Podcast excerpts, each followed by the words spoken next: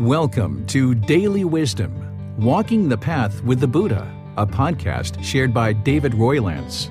This podcast is dedicated to guiding you to completely eliminate the discontent mind and the suffering it causes by attaining enlightenment.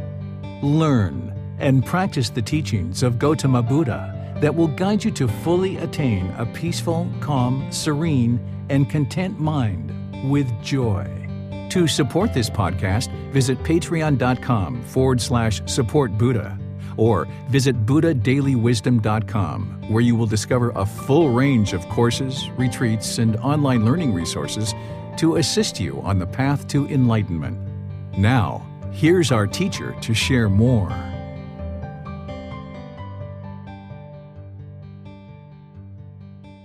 Sawadee Kap. Hello and welcome to Daily Wisdom Walking the Path with the Buddha. Today we're going to be finishing up our group learning program essentially. We have one more meeting on Wednesday, but we're going to be finishing up with the very last bit of content in the book that we've been using for the last six months, Developing a Life Practice The Path That Leads to Nibbana. In this book, we have a section all the way in the back called Frequently Asked Questions.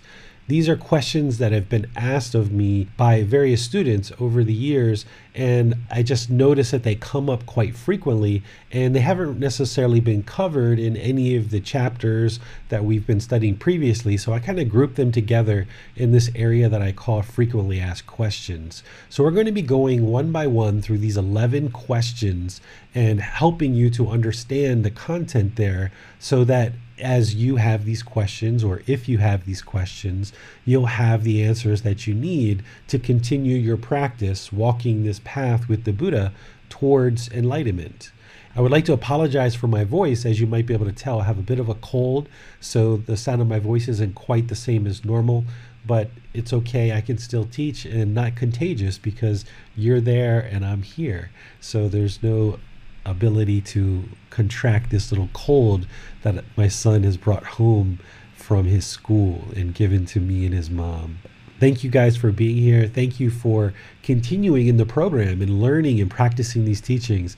And now we'll finish up our last Sunday talk with covering the frequently asked questions that you will find as you progress on the path to enlightenment. You may have some of these same questions. So let's discuss these. And the first one in the book is Can I exercise the physical body and still attain nibbana? One of the reasons why this question does come up is because if you talk with any ordained practitioners, they will tell you that they actually don't really exercise. Of course, they go out and walk in order to attain food. They have to do alms rounds, but they don't actually typically do push ups and sit ups and jumping jacks and lift weights and you know cardiovascular exercise and things like this. The reason why is because if they're following the Dhamma very, very closely that Gautama Buddha shared, they're only eating once a day. And nowadays, there are some communities that will eat twice a day, and they always eat between the time that they wake up and noon. They don't eat anything else after noon. So they're either eating just one meal or two meals a day. And this food is actually acquired from household practitioners who have gone out and worked. And as the monks walk around and do their alms rounds, or people will come to the temple and bring them food. So the people are giving this food and supporting the ordained practitioners. Well, the Buddha limited the amount of food for the ordained practitioners for a number of reasons. But one of the things that the bhikkhus and the bhikkhunis recognize is that if they exercise, it's actually going to burn more calories. So therefore, it's going to put more requirements and more of a burden on the lay people to fulfill those needs of the body of the ordained practitioners. And think about a place like here in Thailand where there's usually around 300,000 ordained practitioners at any one given time. So, feeding 300,000 ordained people every day, there's a certain amount of effort that goes into that for the household practitioners. So if they increased their amount of activity and exercise, then they would need to take in more food, which would put more requirements on the household practitioners to support them. So if you've talked to monks and you find out, or bhikkhunis, and you find out that they don't exercise, you may be led to believe on your own that you think that perhaps you shouldn't exercise in order to attain nibbana. Well, this actually isn't true. You can exercise and still attain nibbana. Exercise itself is not going to preclude someone from attaining nibbana. In fact, if you exercise the physical body and maintain the health of the physical body through things like exercise or good food supply and things like this, you're only going to extend the health of the body, extend your life, and therefore give you more and more time to learn and practice the teachings to actually train the mind. Because remember, Gautama Buddha's teachings are all about training the mind, not about training the physical body. So when he was progressing on his journey for the first couple of years, he was kind of disparaging the body and doing things to the body, but he realized that that's not how to attain enlightenment, that is through training the mind.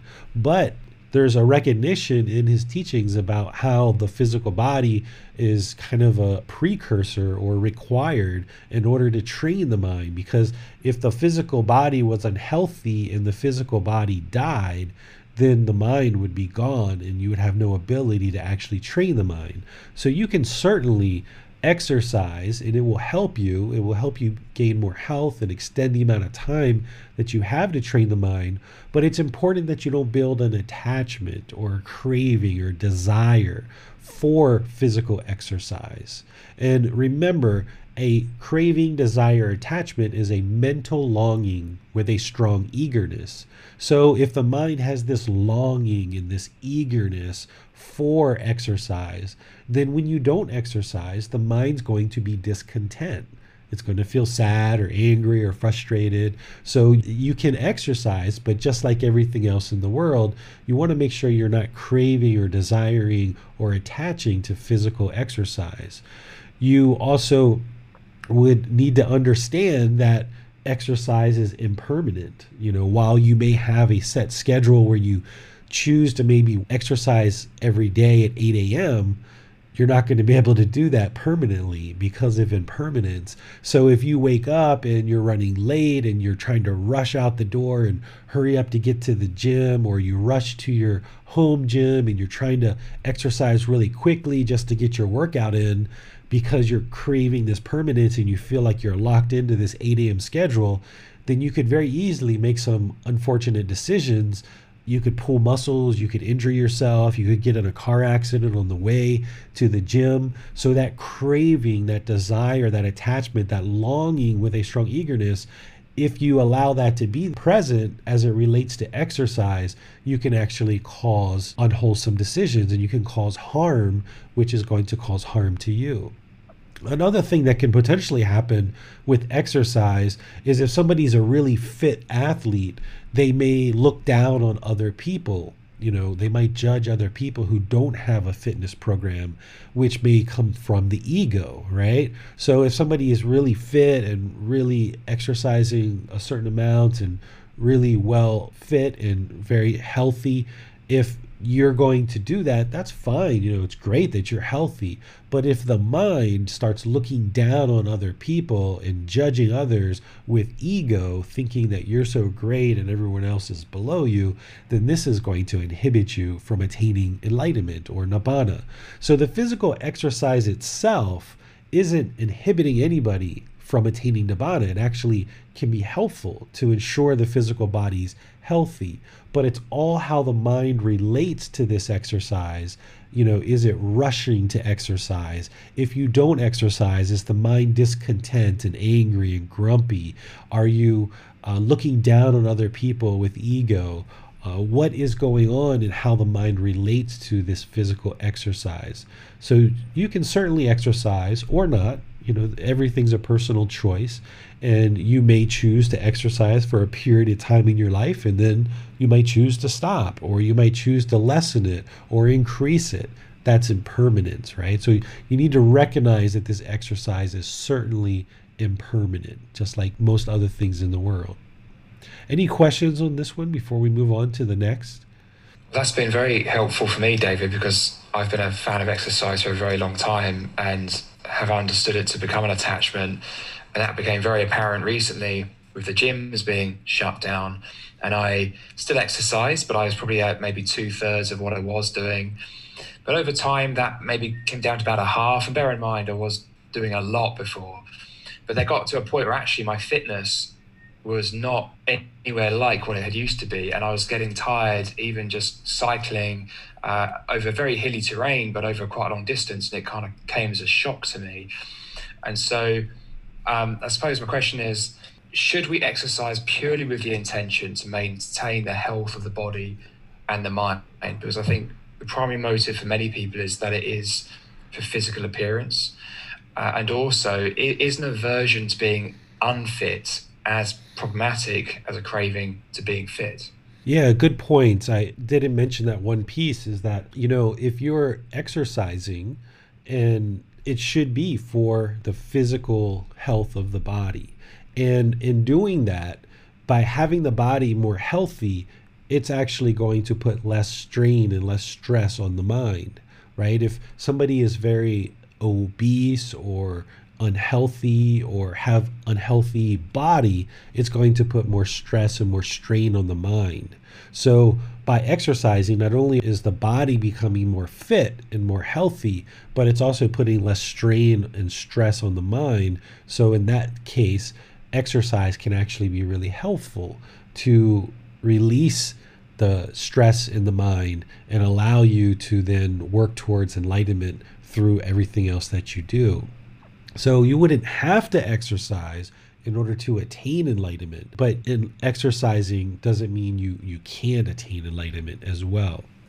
And if somebody is making choices, Max, about you know certain foods that they're eating or not exercising and things like this this is all about karma right karma or the natural law of karma is cause and effect or action and result essentially the result of our decisions so if we decide not to exercise for whatever particular reason, we will experience the result of those decisions, right? Some people are just naturally really fit, you know, based on their genes, they're just really naturally fit and they don't really need as much exercise. Could exercise help them? Sure, but that's a personal decision.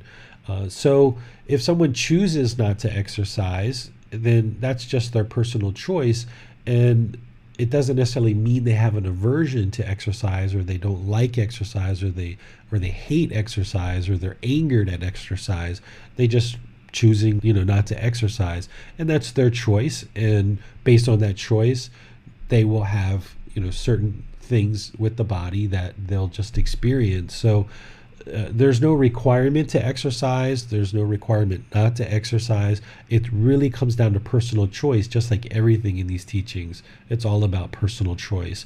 And whatever choices you make, you will experience the results of those choices either a more healthy physical body or a less healthy physical body. But also, someone who actually exercises could actually be exercising improperly and could actually hurt themselves and make their body worse. So it's important to make wise decisions. And if you're going to exercise, do it in a way that is conducive and healthy for the body.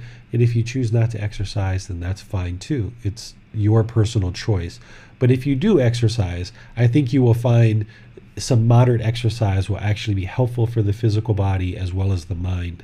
I feel like there's a parallel here between modern day masochistic fitness and the times of the Buddha when people were practicing self torture and this ascetic lifestyle. Because I think today we might fall into the trap. I know this was the case for me, and I sometimes observe it in other people that the more pain we go through in exercise, the better the results will be, and that no matter how much it hurts, just just do it because it will be worth it in some way. It will come back to us.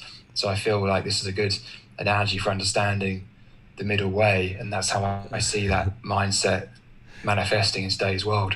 That's what I was just getting ready to start talking about when I finished up the last answer is I was just thinking all of this comes back to the middle way, what we covered in chapter six is you know if we do excessive exercise where we're breaking down the tissues and the joints and the ligaments of the body then that's going to have a certain impact. Whereas if we do no exercise that's going to have a certain impact as well. So we need to find this middle way.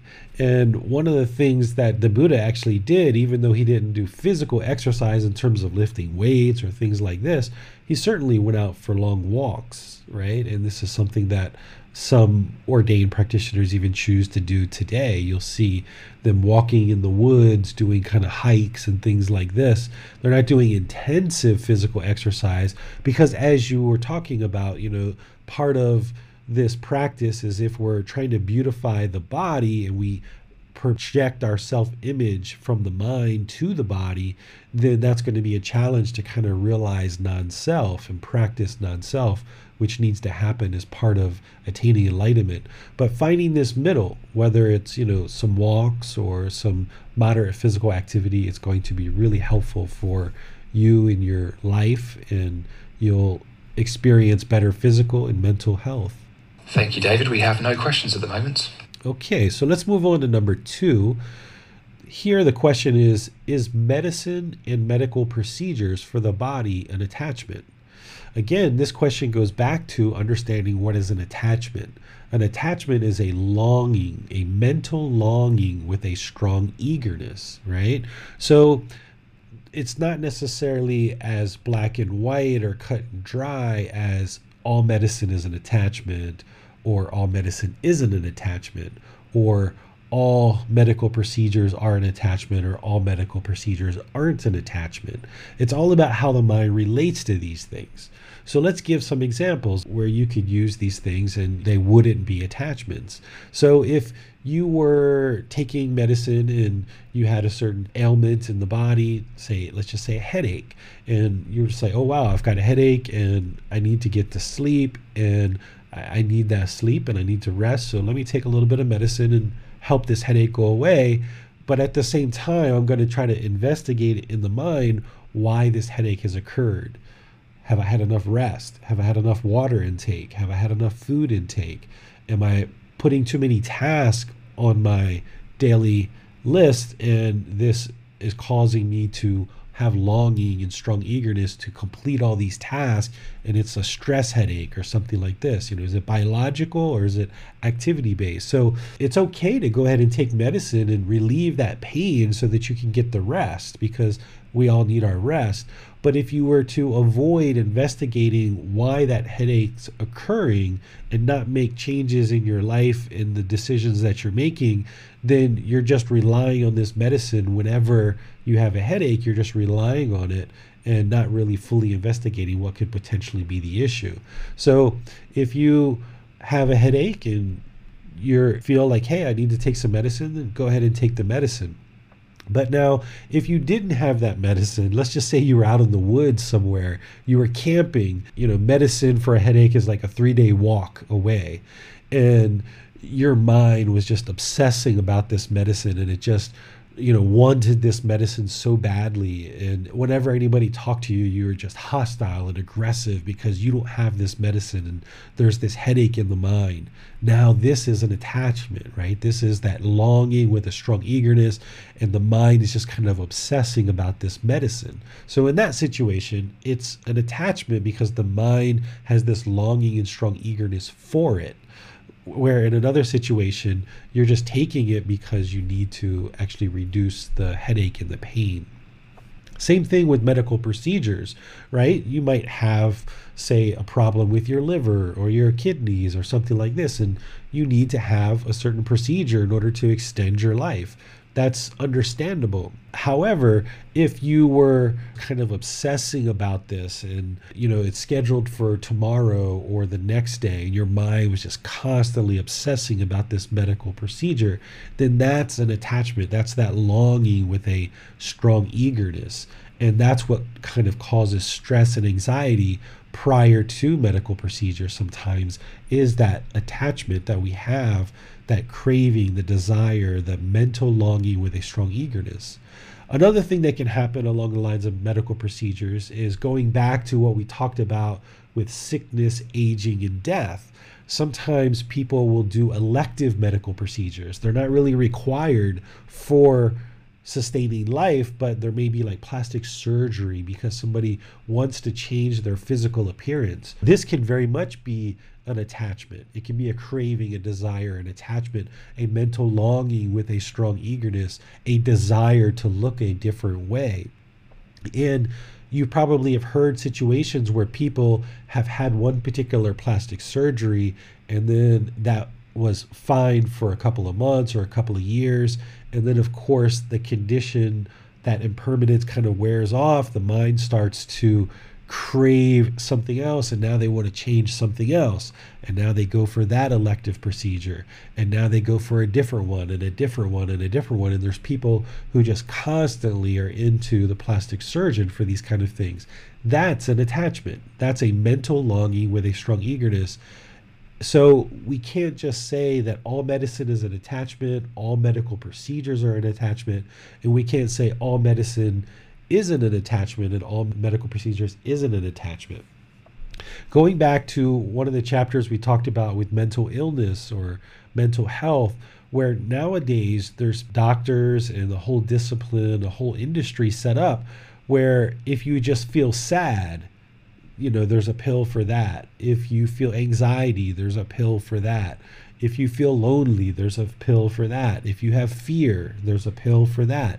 If you have continuous rapid thoughts, there's a pill for that. If you're having trouble sleeping, there's a pill for that, right? So these kind of things can be attachments because the teachings of the Buddha, the path to enlightenment, if you train the mind, you will eliminate all those things that I just mentioned the sadness, the fear, the obsessive thoughts, the inability to sleep or have normal sleep, the constant rapid thoughts, the anxiety, things like this, that can all be eliminated through learning and practicing the teachings of Gautama Buddha to train the mind. But this isn't widely known across the world. So there's a lot of people who will seek medical care because they feel like those sad feelings are a medical problem when reality is it's just craving desire attachment that's causing the mind to want to rid itself of these sad feelings.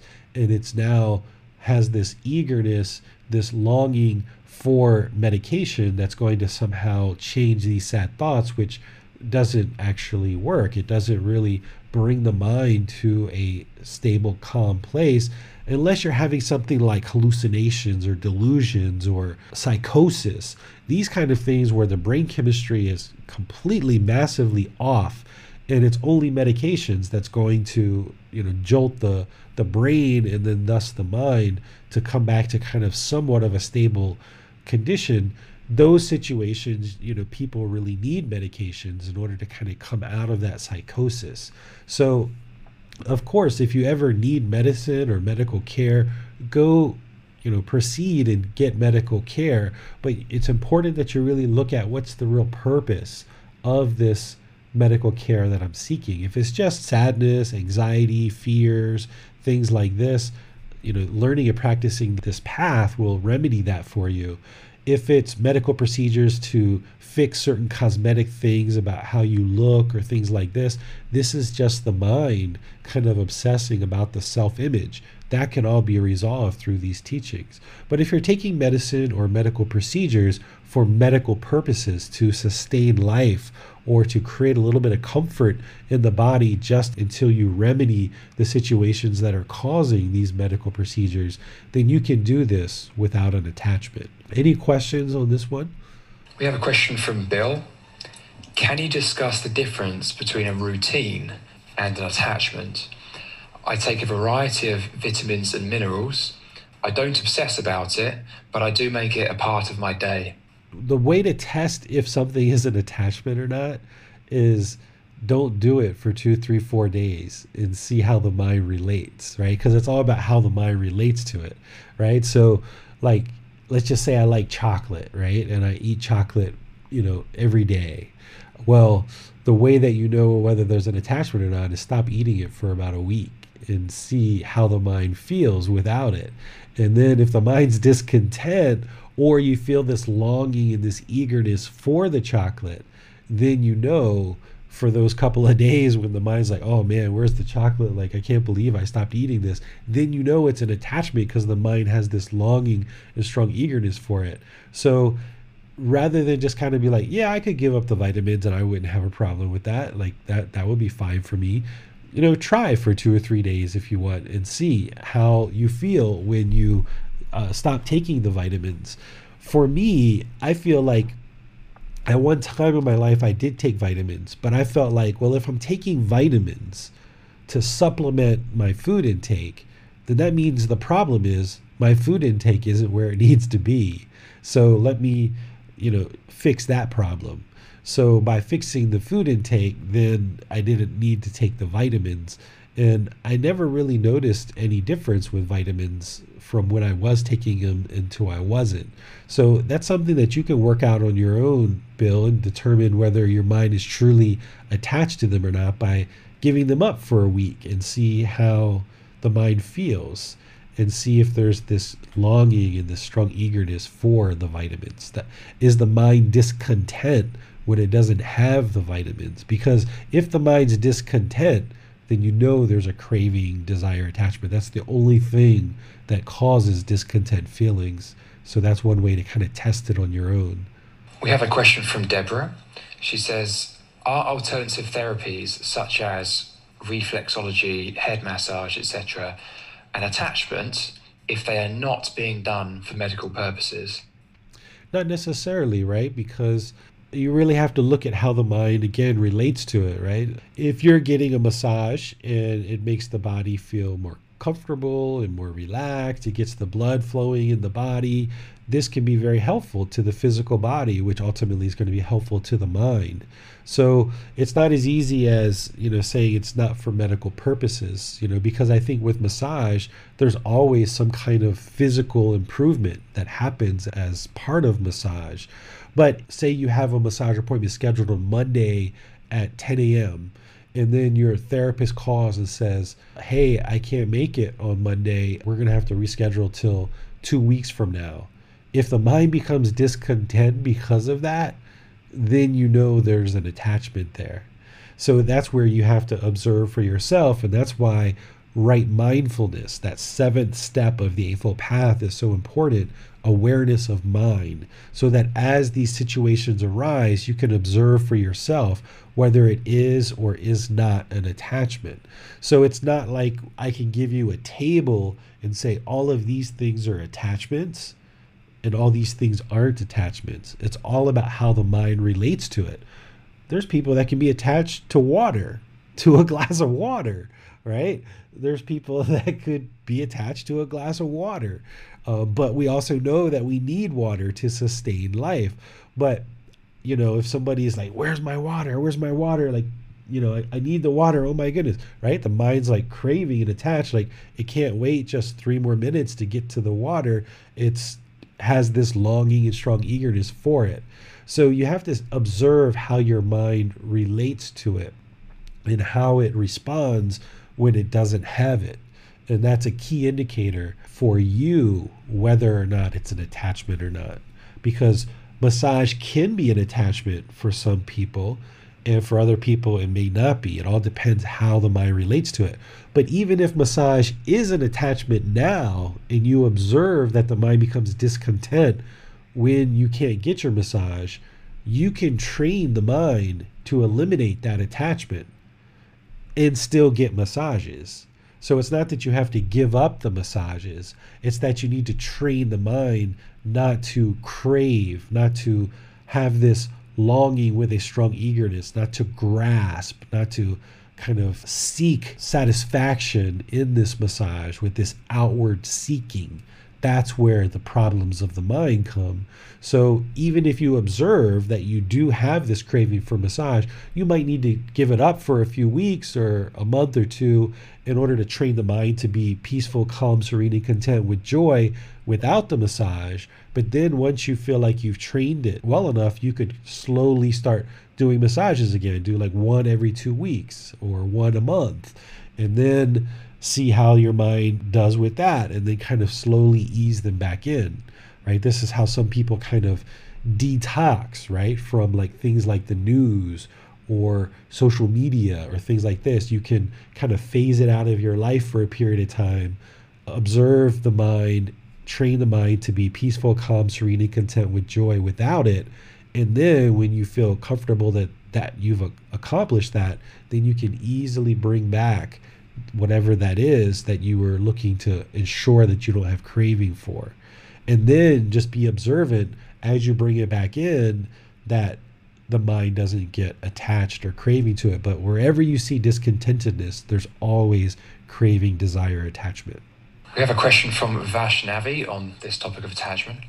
He asks, Sir, for obsessing thoughts, please tell me any solutions this is an interesting thing. You know, I get this question a lot, you know, where people will pick one particular thing and they'll say, you know, give me the solution for this or what's the solution for this? Well, the solution for all of this stuff is the enlightened mind. Enlightenment is the solution for sadness, anger, frustration, irritation, guilt, shame, boredom, loneliness, jealousy, resentment, you know, any number of these things, obsessive thoughts people will pick one of these things and they'll say, What's the solution for this? Well, there's not just like one thing. It's not like, okay, do this meditation every day for 30 minutes for the next two weeks and your obsessive thoughts are going to be gone. That's not how the mind works. It's a gradual training, a gradual progression. The solution to your obsessive thoughts is the enlightened mind. But how do you get to the enlightened mind? Well, you need to learn, you need to practice, you need to develop a life practice of training the mind towards the enlightened mind. It's going to take many months, many years in order to reach that enlightened mind.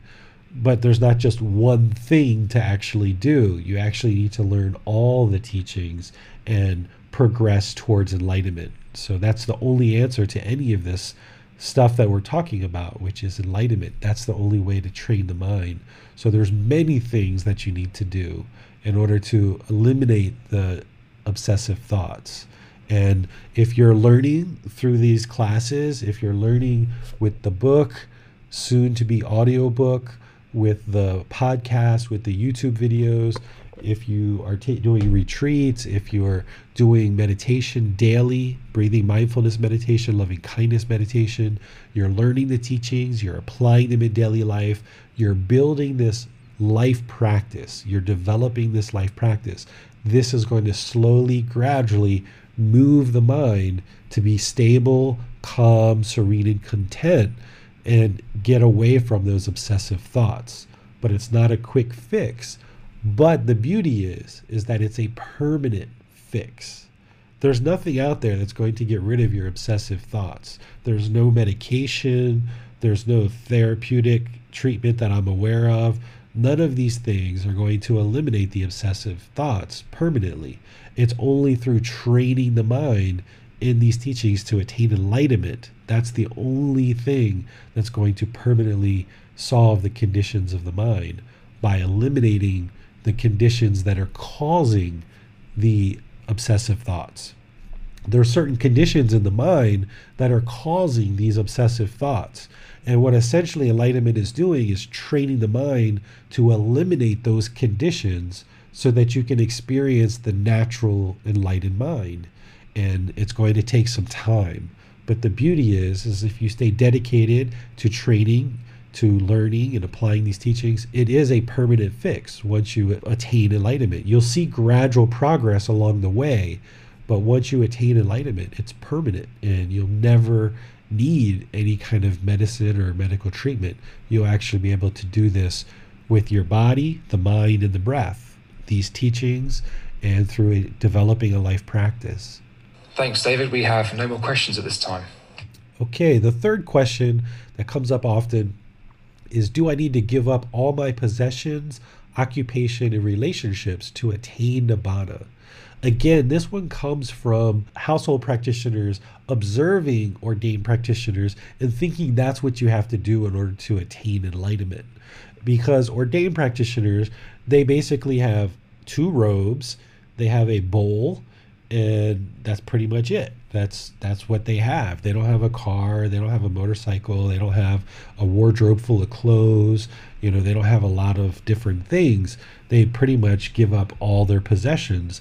They don't have a job or occupation. Their responsibility is to learn and practice the teachings so that they can then share those teachings with householders.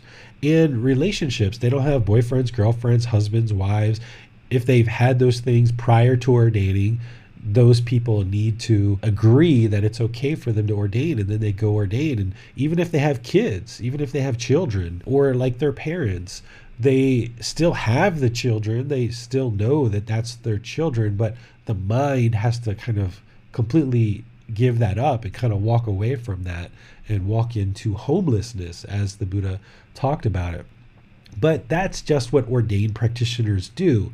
This is a very strict discipline that the Buddha set up in order to create conditions that are the most conducive for enlightenment by stripping down the ability for the mind to actually have craving, desire, attachment for any given things. So, through ordaining, someone really strips down the ability for them to actually have craving, desire, and attachment because they've given up so many things.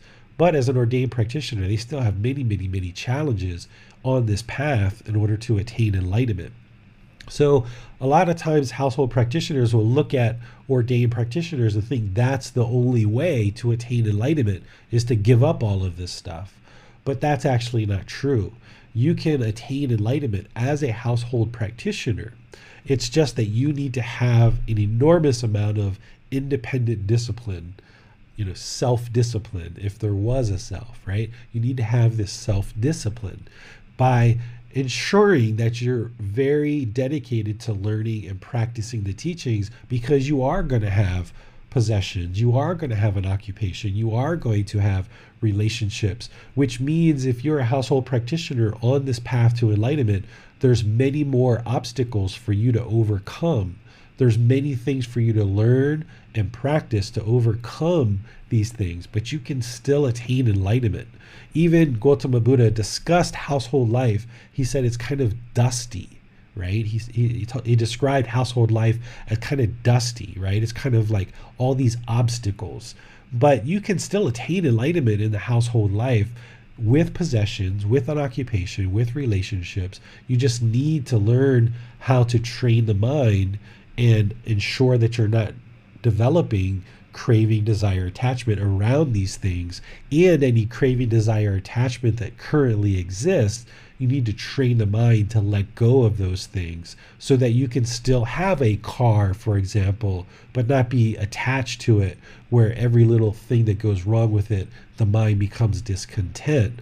You need to have an occupation, but if you have this longing and this strong eagerness for a particular job and for advancement and for notoriety in your job, then the mind's going to be discontent you can still have relationships boyfriends, girlfriends, husbands, wives, children. You just need to learn how to practice true love, which is part of chapter 14 that we covered in this program, is learning how to have relationships that don't have attachment, this mental longing with a strong eagerness, eliminating the wants and the expectations and the obligations that we tend to place on other people in the unenlightened mind. So, in order to get to enlightenment, you need to overcome those obstacles.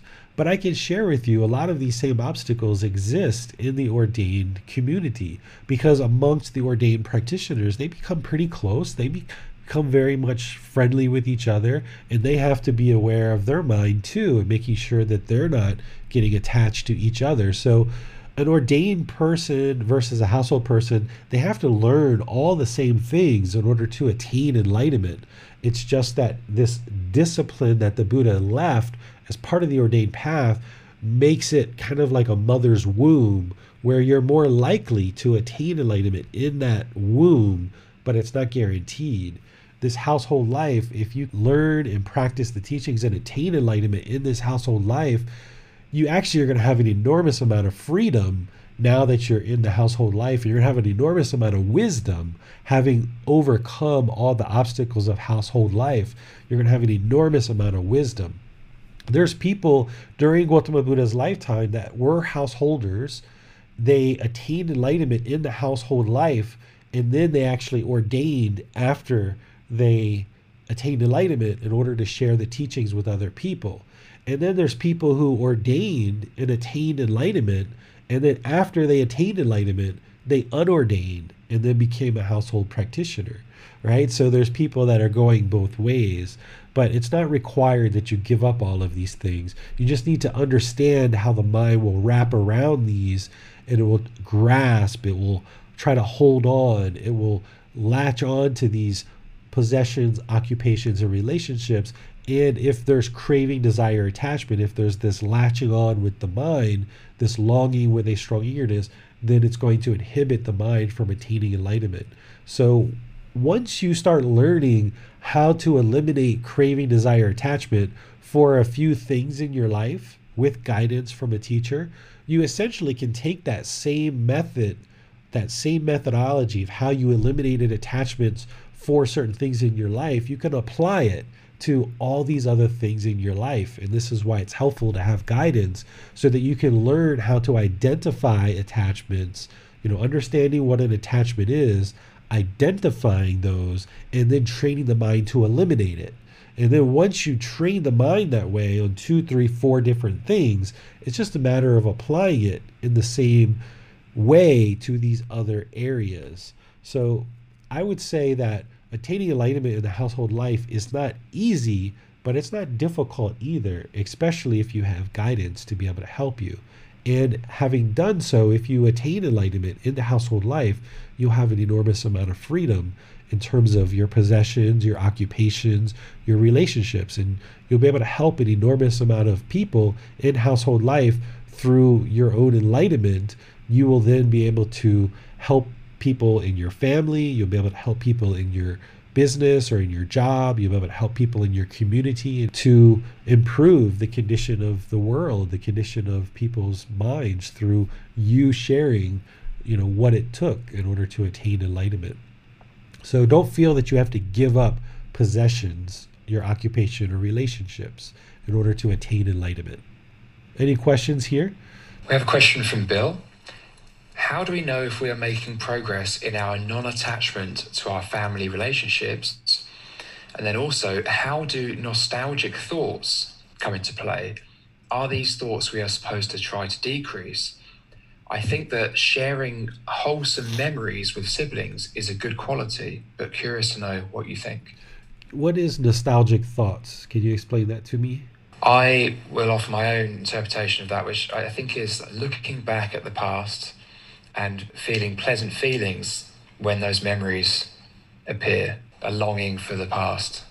Okay. So let's take the first one. How do we know that we're making progress in our elimination of attachment with our relationships, our family members? What you probably notice when you first start becoming aware of these teachings and you understand what attachment is and you understand how it relates to relationships, you'll probably observe that you have certain expectations of wanting people to be a certain way. And when they're not that way, you might get frustrated or irritated or annoyed. Well, the more you practice these teachings, the more you learn them and practice them, that frustration, irritation, annoyance should start to gradually dissipate as you become more and more comfortable to just let people be, just let them be whoever they're going to be without expectations or obligations of how others should be in your life. Just let them be however they, they would like to be.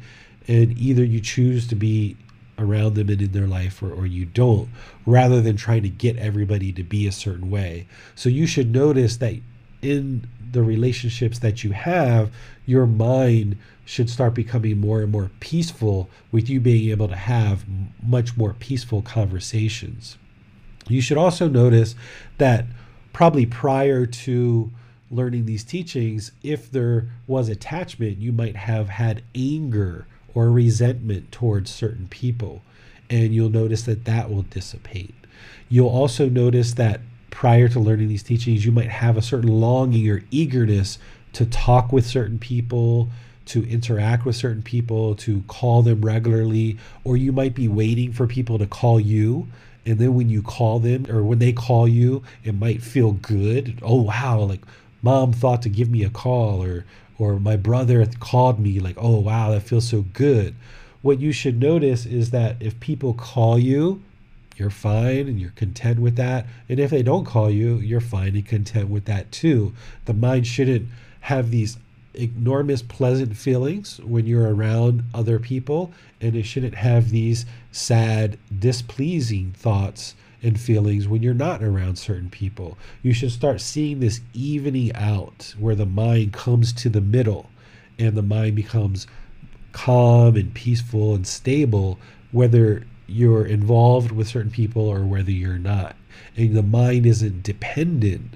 You know, this satisfaction or fulfillment of the mind isn't dependent on these relationships that you have around you. So that's how you should start seeing the mind gradually move to being calm, peaceful, and content, regardless of what's going on in the relationships. Whereas if the mind's constantly obsessing about whether mom or brother or boyfriend or girlfriend understands me, they don't understand me, they don't do things the way they should, if it's always constantly obsessing about whether this relationship is on good footing or it's not, this is a craving, desire, attachment, that longing with a strong eagerness. Whereas if you can just be peaceful, calm, and content regardless, and just know that all these relationships are a work in progress, and when it's time to talk, you'll talk, and when it's not, you won't and when people call you, that's fine. And when people don't contact you, that's fine too. Your mind's unaffected.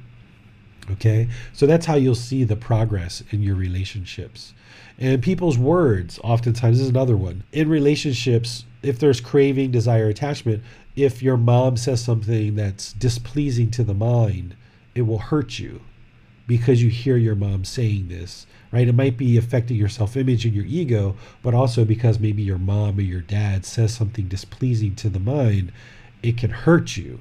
And those painful feelings is because of that attachment that you're kind of expecting that mom and dad should always say something pleasing. You know, that's a whole nother topic of whether they should or shouldn't.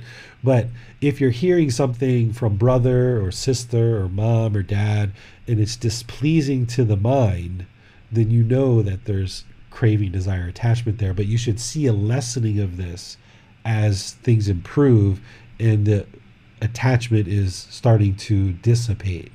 And these are some of the most challenging attachments to deal with is moms, dads, brothers, sisters, husbands, wives, boyfriends, girlfriends, children, because these are the people that are closest to you. And these are typically the attachments that stick around the most and the longest some people can't actually eliminate attachments in relationships until people actually die. That's the only time that people can actually eliminate certain attachments in relationships. Unless it's someone like a child, right? You, your child most likely isn't going to die before you. In some cases, they do. But in that situation, you have to take more active steps to make sure you're eliminating the attachment. And you should do that with all your relationships and you should actively be working towards eliminating craving, desire, attachment in all your relationships. But just know that some relationships may not fully extinguish the craving, desire, attachment until the person actually dies. That's just the way that it sometimes works. And if your mind is highly discontent when your parents get sick or when you think they're going to die, this is an indication that there's still attachment there. And you just have to keep working on that. So the feelings of nostalgia, the way you described it, Max, that would be an attachment. If the mind is longing for pleasant feelings of the past, then that's an attachment because the mind is not rooted in the present moment. It's longing for these feelings in the past. Now, just talking over things from the past, you know, that's not necessarily indication of an attachment. Like, for an example, my son brought up the other day about one time when I took him to Bangkok about three or four years ago. I was on a way to Bangkok and he was interested to come with me. And I said, okay, you can come with me. I'll, I'll fly you down there with me and then come back in a couple of days.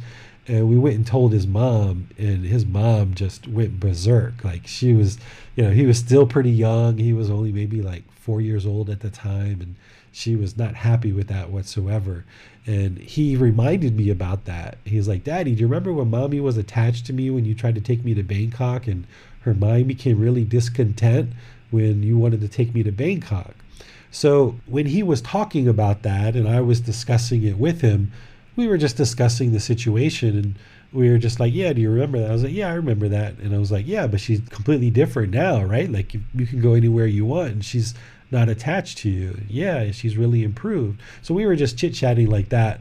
So that's not nostalgia where we were kind of longing for that same experience. We were just discussing the past situation and kind of saying, wow, like mom's made all this progress of not being so attached to her son.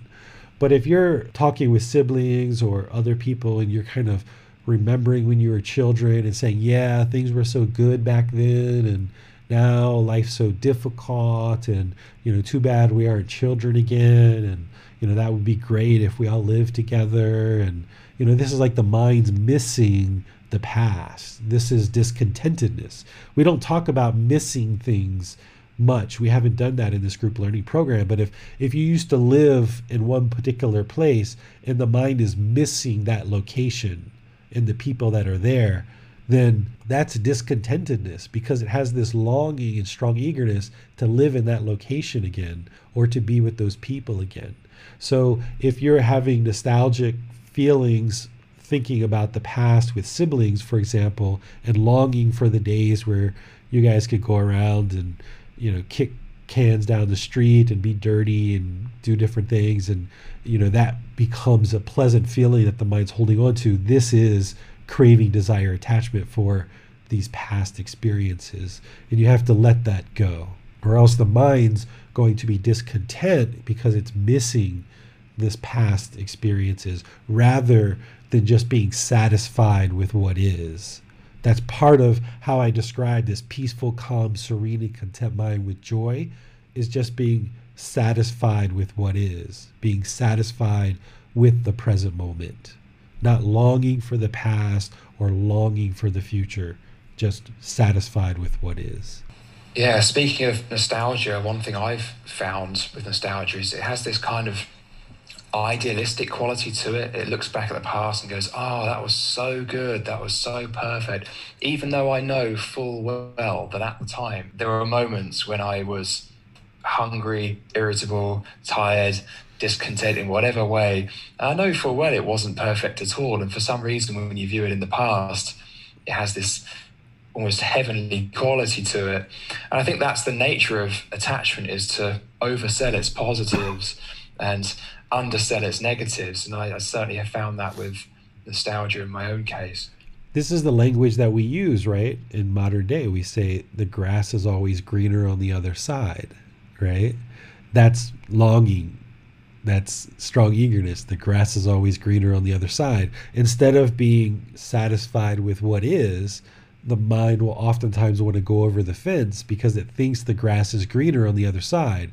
But then once you get to the other side and you acquire whatever that is, the mind might be happy for a period of time based on the condition that it crossed over the fence and now it thinks that the grass is greener over here. But the longer you stand there, you realize, oh, the grass here isn't as green as I thought it was. I don't really like it here. This is how the impermanent nature of the mind it sets up itself for failure. It thinks if it just crosses the fence and gets to the grass that is greener on the other side, it thinks that that's what it needs. But then eventually it realizes, oh, the grass over there is actually greener. And now it wants to go over there, and it wants to go over there, and it wants to go over there. This is the very definition of craving, desire, attachment, this longing with a strong eagerness. And it's just setting up the mind for failure because it's constantly seeking fulfillment externally rather than realizing that it can actually be satisfied with what is and just be peaceful, calm, serene, and content with joy just right now in the present moment. It doesn't need all this longing and eagerness to be content. And I'll just add to that because the mind is seeking happiness and it's looking for that happiness, that's why it keeps having this outward searching. It keeps looking for the next thing that's going to make it happy. And as soon as it gets that, then after a while that wears off and it wants the next thing and the next thing and the next thing. And that's why, as long as there's craving, desire, attachment, as long as there's this longing with a strong eagerness, the mind will never become inwardly content because it's always looking external for happiness rather than looking inward for contentedness. Thank you, David. We have no more questions at this time. Okay, so number four is what is our purpose in life? What is the purpose of our human existence? This is a common one. The short answer to this is our purpose is there is no purpose, right? There is no purpose to this human life. We're all here and we've become this kind of all powerful being on the planet. And we feel like there should be some importance. Like, you know, I go to work every day, I wake up, I wash the dishes, I take a shower, I do this, I do that. And it just sometimes seems like, you know, what's the real purpose? And this is the ego kind of craving significance or importance in this life. Whereas if you look back to prehistoric humans, prehistoric humans, they didn't really crave, in my view, they didn't really crave what is our importance here right? Like 2 million years ago, or 4 million years ago, or 6 million years ago, when humans kind of first started to evolve, they weren't thinking about what their importance is. They were just thinking about how do we survive, right? How do we live peacefully together and how do we survive this existence? Because when they stepped outside their cave, there's lots of large creatures around that could do damage to them pretty readily. So the human ego was pretty well in check because there were lots of beasts and creatures in the world that were much more dominant than human beings. And those beings could kind of take us off the planet pretty quickly with a swipe of a paw or, you know, attacking us or what have you. So humans knew as we evolved long, long time ago that we weren't the biggest, baddest creature. They were just trying to peacefully coexist with some gathering of food and you know, helping each other and trying to figure out how to keep themselves warm with clothing and, you know, how do we make fire and these kind of things, right? But it's only now that we've kind of like knocked down all the, you know, big creatures in the world where we're kind of like this dominant creature. And it's like, well, you know, what's our real purpose here? And you know, it's kind of hard sometimes for people to hear like there is no purpose. This is just coming from the ego. The ego wants importance, it craves importance, it thinks there should be some significance. But if every single one of us died right now, like if there was just something that just completely took out humanity, who would be sad? Who would be upset? Who would grieve that all of humanity is gone? The answer is no one, right? The birds, the monkeys, the whales, the sea, they wouldn't be miserable because humans are gone. They would probably actually benefit from our extinction, right? Would the sun and the moon still come up and set every day if humans were gone? Sure, right? But the human ego, we think that somehow the world revolves around us, right? This is one of the reasons why some people think that we are the only creatures in the universe or in the galaxy, right? It's like there's only human existence, there's only living creatures on Earth, right? That's a pretty egotistical way to think. Of course, there's aliens. People debate this all the time whether there's creatures and beings on other planets. Of course, there are, right? If there was only beings on Earth, then that means the beings are permanently on Earth and there's permanence. There is no permanence. That means that we are the only creatures in the entire solar system or the entire uh, universe. That's not true. There's beings other places. Of course there are. And this is one of the reasons why people become so shocked if they hear about creatures from other places coming to visit our planet. They're shocked because they think that we should be the only ones, but we're not right? There is no purpose here. If we need a purpose, the purpose is that we need to attain enlightenment so that we can end this cycle of rebirth, right? We're constantly being reborn, and all of these animal existences that we've experienced in the past, potentially some of us have experienced human existences in the past, but we just keep being reborn because of this craving, this desire, this attachment, this mental longing with a strong eagerness. And when we get rid of that and we extinguish that, which involves dissolving the ego, when we do that, then we won't be reborn again and we won't come back to this life of nothing, this life of no purpose. We've filled our life with hobbies and activities and occupations and relationships and you know we go shopping we go to movies we go to all these different things to occupy our time while we're in this existence. But there's no overarching purpose to our existence in this life. And getting in touch with that and understanding that can actually be helpful to eliminating the ego. Because if the ego is craving importance and significance by knocking that down and saying no there is no significance there is no importance we're all just essentially sustaining our life. We go to work and we help people and we do these things and we buy groceries and we, you know, clean our bodies and we're just sustaining life. We're no different than the squirrel that's out there in the woods that's washing itself, that's eating, that's, you know, running around and doing different things. We're different in terms of we can cultivate our consciousness and we can become more human. But in terms of our daily activity, we're doing all the same things and we've kind of filled in the voids because now we don't have to go hunt and gather and do all the things that we did during prehistoric times so we have more time on our hands. So we have these sporting activities and these hobbies and relationships and entertainment to kind of fulfill our time on this planet. But there is no overarching purpose to this human life other than to attain enlightenment so that we don't have to keep repeating and being reborn over and over again. Any questions on this? I think, David, a lot of what we call purpose in life, we, we think of as, of as a kind of progress, like our technological progress. A lot of what we do when we go to work is sustaining our life, but it's also moving things in a way that we perceive as moving forward. And I was interested to ask you whether there is anything inherently wholesome about that, that we have achieved a kind of progress, or whether that is just an attachment, whether we just crave growth, economic growth, technological growth, or maybe it's a bit of both. Sure. I mean, you know, we call economic growth, right? Like one aspect of the economy is inflation, right? We kind of all understand that every year prices kind of go up by about 3%. Well, why?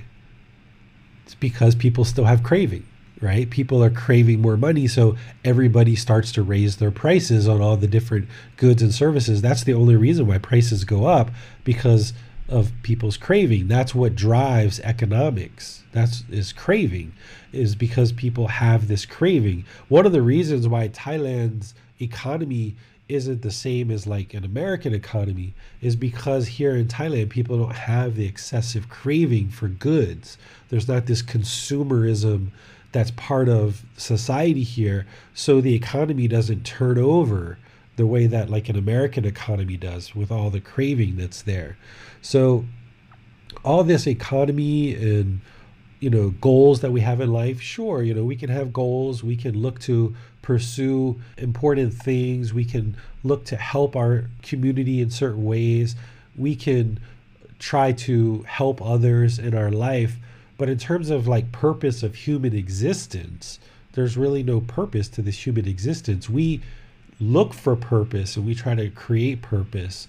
And we can do beneficial things in this life that helps humanity to evolve and helps humanity to grow, kind of what you're talking about, forward progress. So we can do things to benefit humanity, but that's not necessarily our purpose. Not everyone in the world is going to run out with a flag and say, okay, everybody, follow me. We're going to implement this social change in the world.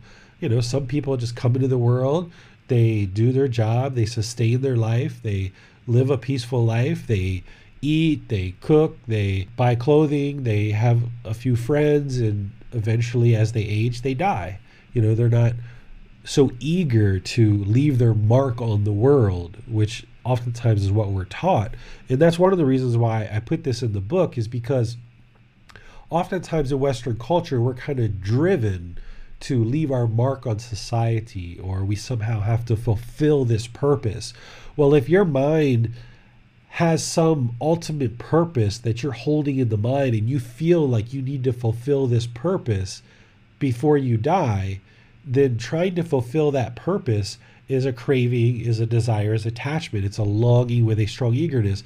And because of craving, we know how craving works. You might have a certain purpose in your mind. And then once you get to it at, say, age 30 or 35, then you're going to increase it. You're going to say, well, now I want to be here. And now there's more craving and desire to get there. And you're just going to keep moving it. Where you got to kind of have to just be comfortable with just existing, that I'm just going to exist and sure, I'm going to provide benefit to the world. Sure, I'm going to be helpful in certain ways. But if you're always looking for this purpose, that's going to be a moving target. And you're always going to have this longing and strong eagerness to try to fulfill this overarching purpose. And you're never going to be peaceful, calm, serene, and content because that purpose is going to keep changing because of impermanence. So if you just get rid of the whole idea that there's some purpose behind your existence, that there is some purpose here, if you just get rid of that altogether and say, you know what, I'm just sustaining my life and I'm just existing and I'm going to work on this path to enlightenment, and along that path, sure, I'm going to be benefiting my community, I'm going to be benefiting the people around me. That's how I'm going to sustain my life. But I don't need to hold this you know, ultimate purpose to fulfill before I die. Because if you do, then you're not going to be able to extinguish that craving, desire, attachment, which means your mind's going to be unenlightened and there's going to be rebirth. Thank you, David. We have no more questions at this time. Okay, so let's go to number five, which is what significance can I apply to dreams? This is a really straightforward one. Basically, none you know, if you're having dreams, that's something that the mind's producing during sleep. There's all kinds of different people that will do dream interpretations. And for every single person that you ask to interpret your dreams, you're going to get multitude of different responses. And that is problematic because if we're looking for meaning in the dream, a dream is not reality. Awakening the mind to enlightenment is you need to live with the mind in the present moment to be able to understand true reality. Whereas if the mind is seeking and longing and has this eagerness to understand this dream, well, once you awake, the dream is in the past and it's not true reality. So there's no reason to seek importance in the dream and understand what is the meaning of this dream.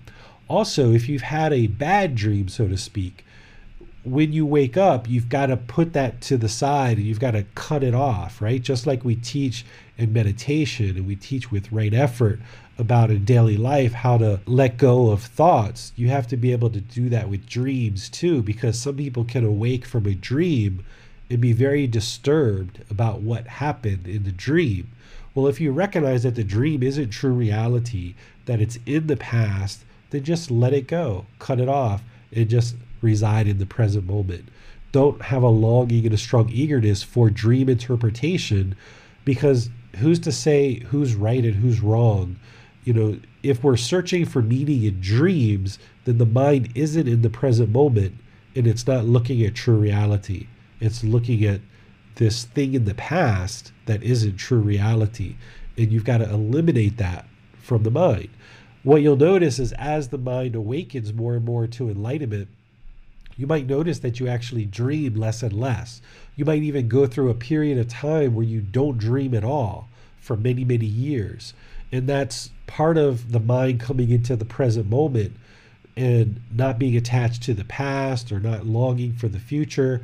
It will oftentimes eliminate dreams from the mind. And that's somewhat normal. So don't be surprised if dreams are gone for several months or years out of the mind. But then also don't be surprised if they come back as well. So dreams by themselves aren't an indication of anything whatsoever. It's just what the mind is doing while it's sleeping. So just leave it to the side and don't try to find significance in dreams. Okay, let's move to the next question, which is number six. Can I be a Buddhist without believing in rebirth? Well, as I shared throughout this program and with all the students, is you should never believe in anything whatsoever. Belief isn't going to liberate the mind. Belief isn't going to help you in attaining enlightenment because the mind can believe whatever it wants. But in order to awaken the mind, the mind has to be able to see the truth. Through learning the teachings, applying them in life, then you see what is the truth and then you gain wisdom. So it's only wisdom that will liberate the mind to attain enlightenment. That's how you awaken the mind is through wisdom, not belief. So don't believe anything at all. This rebirth teaching, it's usually a big challenging one for a Western audience because we were all pretty much brought up thinking that we only get one life and then we die and we're kind of judged on everything we did that entire life of whether we go to a good place or a bad place. And that's the way that the mind has been conditioned growing up all these years. Well, you need to remove that condition and realize that that's not how this all works.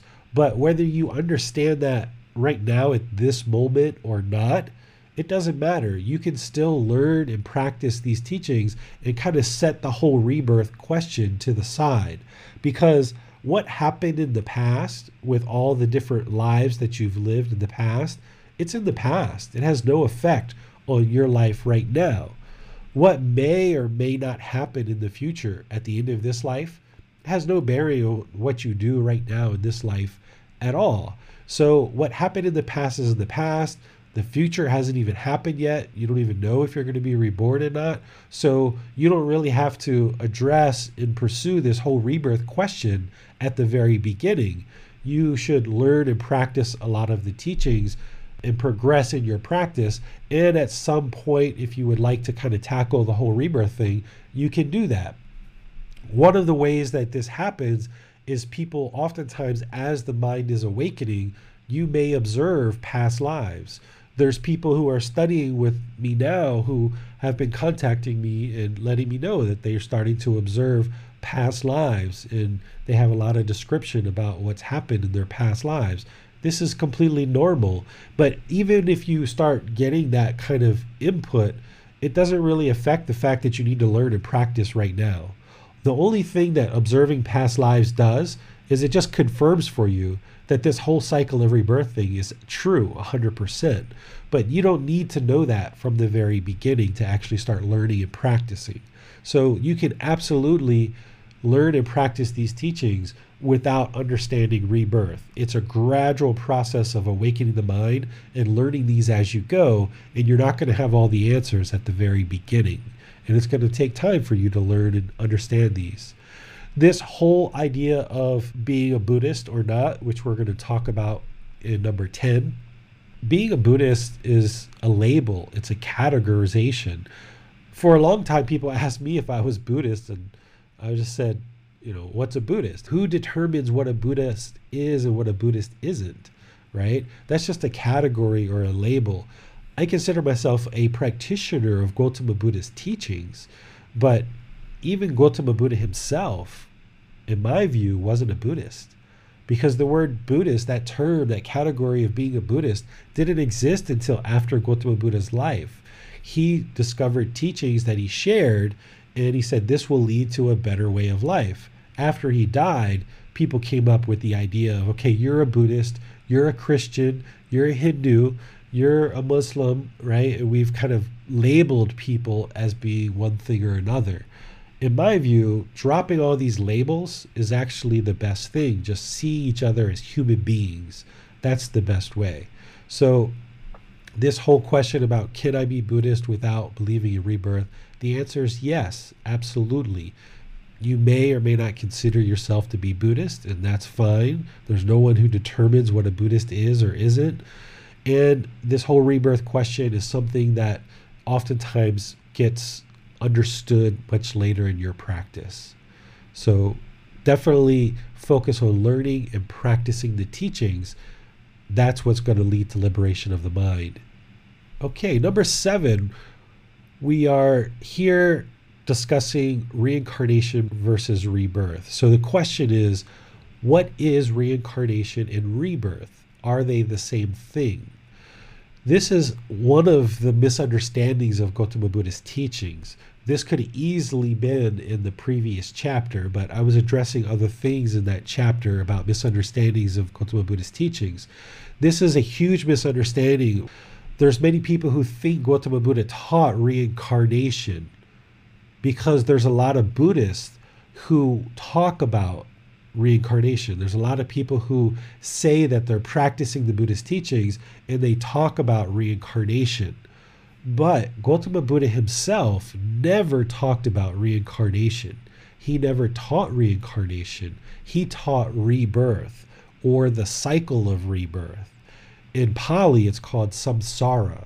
Okay, let's talk about the difference. Reincarnation, which Gautama Buddha didn't teach, is based on a permanent soul or a permanent spirit or a permanent entity that moves from one life to another. There's a new existence, but it's essentially the same soul that's moving from existence to existence. This is reincarnation. Okay? This conflicts with Gautama Buddha's teachings on impermanence and it conflicts with his teachings on non self, that there is no permanent self. This is one of the ways that you know he didn't teach reincarnation. It also conflicts with his undeclared teachings because he never declared whether there is a soul or there isn't a soul. He never declared that teaching. So reincarnation conflicts with impermanence, it conflicts with non self, and it conflicts with his undeclared teachings of whether there is or isn't a soul. There are no contradictions of Gautama Buddha's teachings. So whenever you see something that contradicts with his teachings, then you know it's not part of his teachings. So reincarnation conflicts with three aspects of his teachings. That's one of the ways you know that he didn't teach it. But if you study his actual teachings from the Pali Canon, he talks about the cycle of rebirth. What rebirth is, is that it's a constant cycle of beings being reborn into five different realms based on whether or not they have craving. So at the time of death, if somebody has craving, then that's the fuel that leads to the next rebirth. So if there's a longing with a strong eagerness, i.e., the person hasn't attained enlightenment, at death, then they will be reborn. Where they're reborn, in which realm, and in what condition they're reborn into, is based on karma of that life. But when there's rebirth, it's a new existence, it's a new being. So while we call this the cycle of rebirth, there actually isn't anything that's being reborn I think a better way of describing this is the cycle of new existence. Because each individual existence is a new existence. It's a new body, or if it's one of the formless realms, it's a formless being. It's a new, either formless or form being. And it's a new consciousness. It's completely new. What's moving forward is the craving. Whatever craving exists that's being moved forward into the new being. So if you think of the consciousness as a cardboard box, there's cardboard box A and cardboard box B. Or another way to say that is existence A and existence B. With existence A, at death, if they're still craving, that's going to be the fuel which creates conditions that there is going to be a new existence that craving from existence A with residual memories of the previous existences is going to move forward into existence B, into this new cardboard box. So it's a new existence, but there's still craving and there's still residual memories from the previous lives. So in your current consciousness, in your current mind right now, you have awareness and understanding of what's happened in this particular life. But as you awaken and the mind becomes more and more enlightened, it's not uncommon for people to start remembering through these residual memories past existences that they experienced. Okay, but it's a new existence. This is the cycle of rebirth or the cycle of new existence. Okay, it's not reincarnation. So they're two completely different things.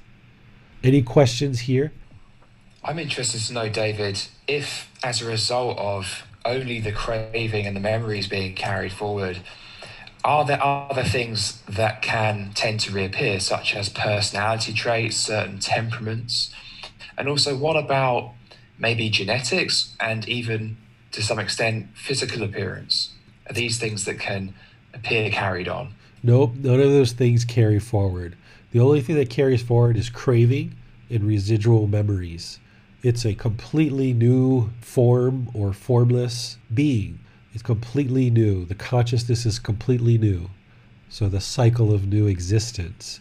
And one of the things that you may understand, or I will share with you now, is that in this life that you're currently in, you've got craving from this life, but you also have some craving from previous lives, or else you wouldn't have been reborn. So there's definitely craving from previous lives that you're just not aware that it comes from previous lives. One of the things that I share with people is when I first got out of college, I purchased this condo in America. And it was a fairly new condo, but I had this enormous craving to like remodel the whole condo. And I like ripped out walls, I ripped out carpet, I ripped out tiles and wallpaper and all these different things. And I literally, over the course of a couple of years, it was a 700 square foot condo, and I pretty much redid the whole thing. And I'd never have been trained as a carpenter or kind of skilled labor of any of those kind of things, but I just had this overwhelming desire and craving to do this. And at the time, I was just like, oh, I'm just going to be handy and I'm just going to do it and I'm going to learn. And it was just something for me to do.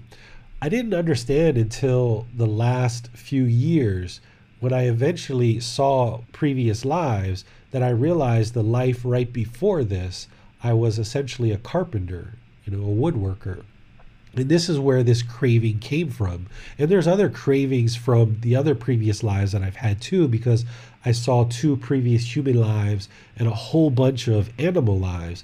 But this is just one example how you're doing certain things in this life right now based on cravings from your previous lives. And you're just not aware that that's what the case is. So when you hear people say that you're affected by your karma or decisions that you've made in your previous lives. You're affected by that karma in this life. What's actually happening is the craving from those previous lives are coming into this life now. And now the decisions that you're making in this life based on those cravings is what's producing the karma. That's what's producing the results. So this craving from the previous life that I had before this to remodel the condo that's the craving. One of the ways that people often extinguish cravings is to fulfill it. So by remodeling that condo, I fulfilled that craving. But even still, even two years ago, I actually started creating a boat. I designed a boat in Thailand. You know, I live in the mountains. There's hardly any water around here. But I just had this desire a couple of years ago to build a boat. And I spent two or three months finding all the different wood and all the supplies in Thailand and shipping it in from all these different places. And I started laying out this boat and designing this boat. And I've put it together and I've got it pretty much complete out in my carport. And that again is from that craving. But the reason why that boat is sitting there is because I made decisions in this life. Because of those decisions, that's why that boat is sitting there. But it's based on craving from previous life, right? It's that craving that's come forward. So there are certain things that happen to you in this life that people say it's karma from your previous life. But in reality, what it is, is it's the craving that's come forward in this life. You're operating and making decisions based on that craving. And that's why certain things are happening to you in this life that you may not understand 100% based on craving, anger, and ignorance in this life. So anything that's happened in the previous life, that's done and over with. But it's that craving in this life that is causing certain wholesome or unwholesome results based on what's been transferred forward into this new existence. Right. So it doesn't, for example, mean that if we happen to be, say we, but if, if in that previous existence that being was very gregarious, that we're necessarily going to be gregarious in this life. However, there might be certain elements of craving that give rise to that.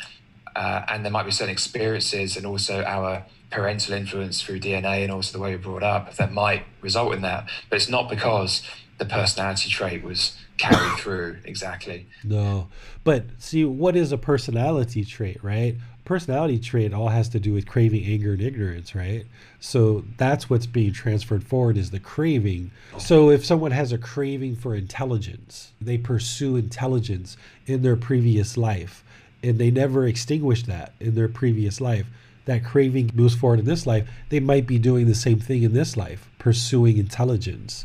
And you're none the wiser, and you're just, okay, yeah, it's a good thing to do. Let me just pursue and have this longing for intelligence.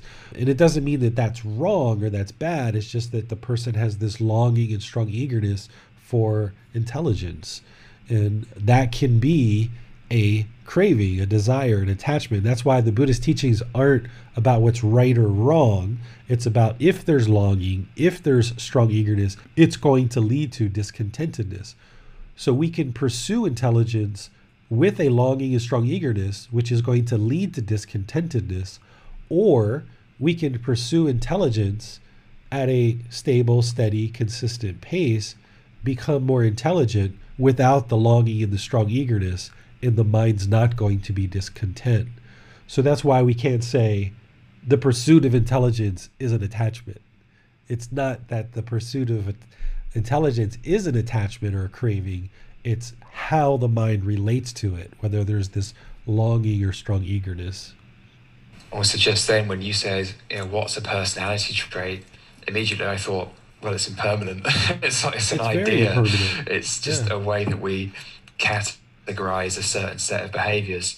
But even I think once the defilements are gone, the craving, the ang- anger, the ignorance are gone, is it correct to say that certain aspects of one's makeup, the way the mind works, still get carried on? So obviously the body still exists, the mind still exists, and maybe different enlightened beings would all have different quirks. They're not all going to be the same, right? There's going to be different tendencies among them, even though they've abandoned those three poisons if you abandon the three poisons and you're with 10 enlightened people, they're all going to be very different.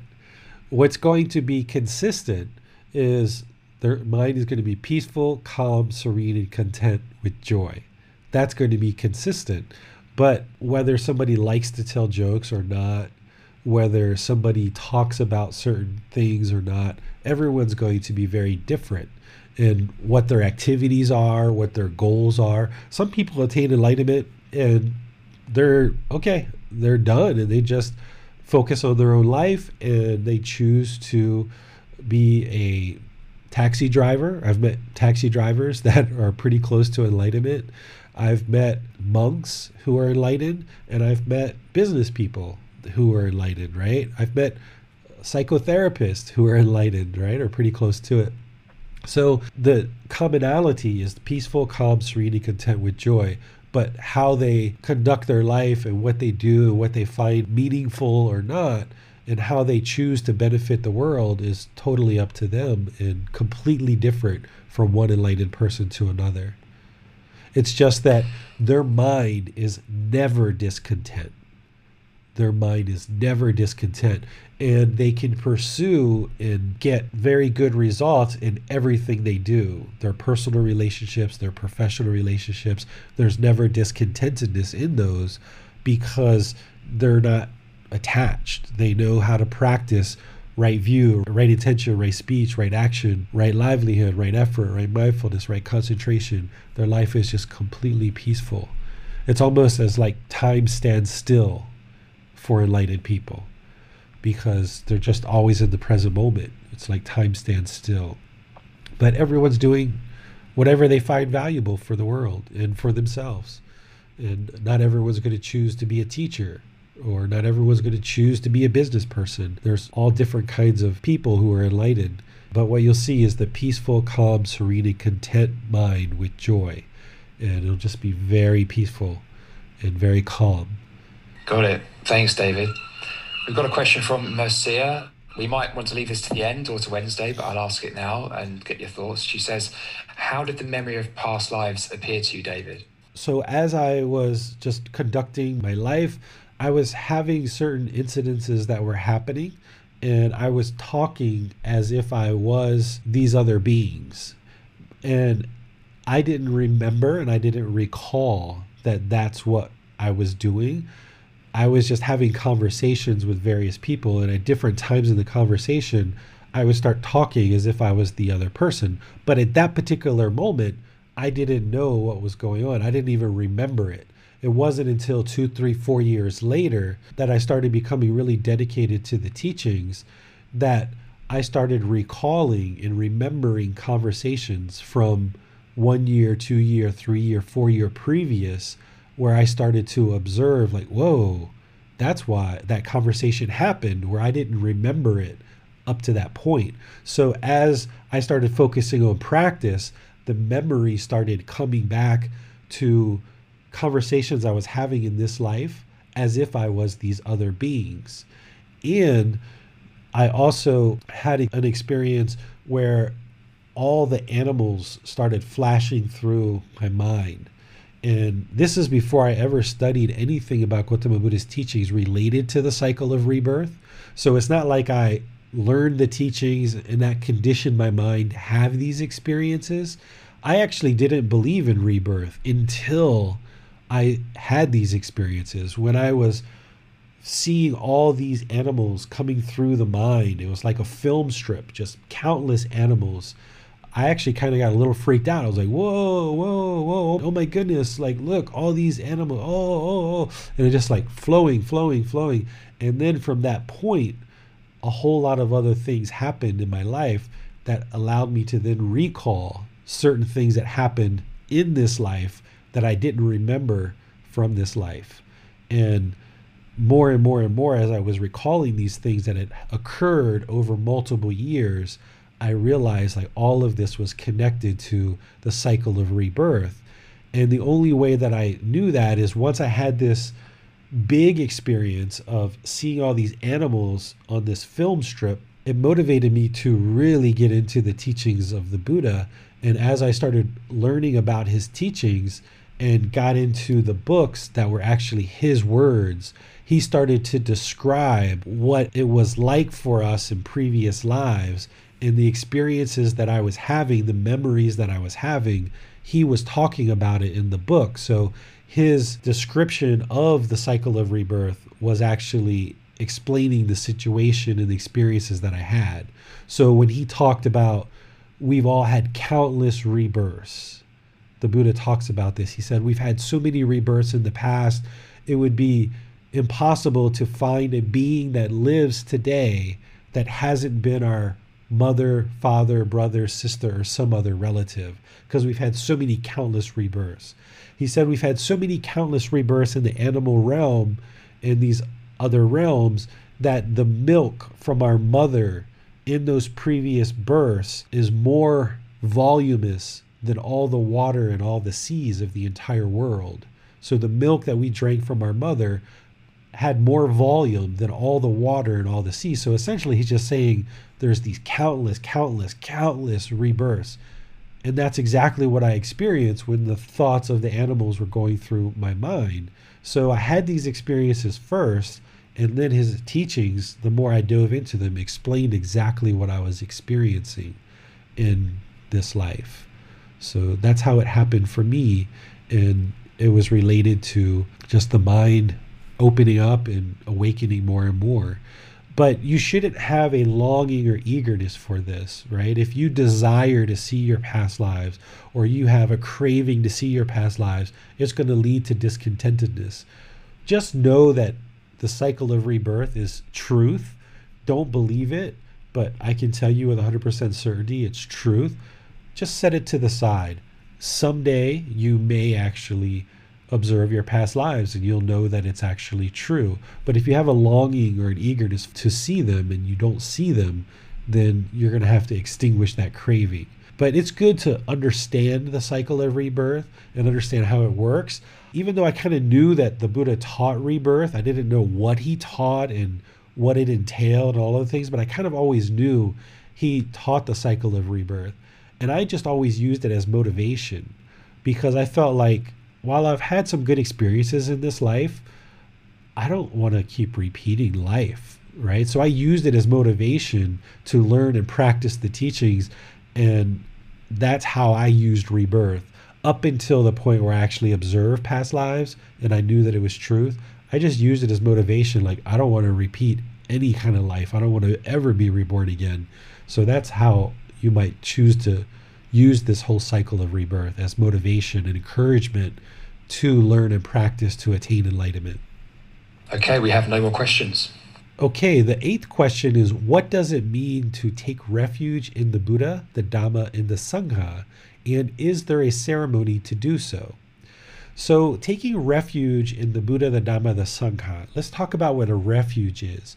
A refuge is protection or some kind of protection from harm right? So oftentimes you'll hear people say, take refuge in the Buddha, the Dhamma, the Sangha, or take refuge in the triple gem, or take refuge in the triple jewel, right? This is essentially meaning protect the mind by seeking refuge in the Buddha, having confidence in the Buddha, learning and practicing the teachings and receive guidance from the community or the sangha, right? So that's what taking refuge in the Buddha, the Dhamma, the sangha is is looking for protection of the mind to develop this unshakable mind by developing confidence in the Buddhist teachings, by learning and practicing his teachings, and by receiving guidance from the community or the sangha. Well, that's what it means to take refuge in the triple gem or the triple jewel or taking refuge in the Buddha, the Dhamma, the Sangha. Since the Buddha's death, people have come up with ceremonies that they say that you are now taking refuge in the triple gem or the triple jewel or the Buddha, the Dhamma, the Sangha. As you guys should know, if you've been studying with me long enough, is the Buddha never taught right rituals and ceremonies. So these ceremonies that people are doing, while it might be kind of a moment for you to kind of dedicate or commit your interest to take refuge in the Buddha, the Dhamma, the Sangha, the ceremony itself isn't doing anything at all there is no ceremony, there is no rites or rituals that are going to change the condition of the mind. If you're going to develop confidence in the Buddha, you have to do that through learning his teachings and seeing that they're actually working with guidance from the Sangha. That's how you take refuge in the Buddha, the Dhamma, the Sangha. Just going into a temple and doing a 20, 30 minute or hour or two hour ceremony to take refuge, you haven't really done anything. You just participated in some type of rite, ritual, or ceremony. It hasn't changed the mind. So the way to protect the mind or take refuge is to develop this confidence in the Buddha learn the teachings, see that they're benefiting your life, and receive guidance from someone in the Sangha, a teacher. That's what it means to take refuge in the Buddha, the Dhamma, the Sangha. And whether you choose to do a ceremony or not is totally up to you. I've never done anything like that because there's no need to. But there's certainly people that choose to do that, and you know that's their personal choice. Number nine is why is enlightenment permanent? We understand impermanence, that there's constant change, there's not a steady fixed state. However, enlightenment is permanent. Okay, it's pretty much the only thing that is permanent. Well, let's understand what the Buddha actually said. What he said is all conditioned thoughts are impermanent.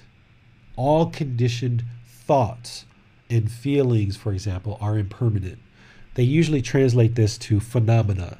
All mental phenomena are impermanent. Okay? So everything in the mind is impermanent. That's what the Buddha said. He didn't say everything is impermanent. This is one of the misunderstandings. Some people think the Buddha said everything's impermanent, but he never said that. He said all conditioned phenomena are impermanent, or all conditioned thoughts, feelings, ideas, perceptions, opinions, views, all of these things are impermanent. Okay?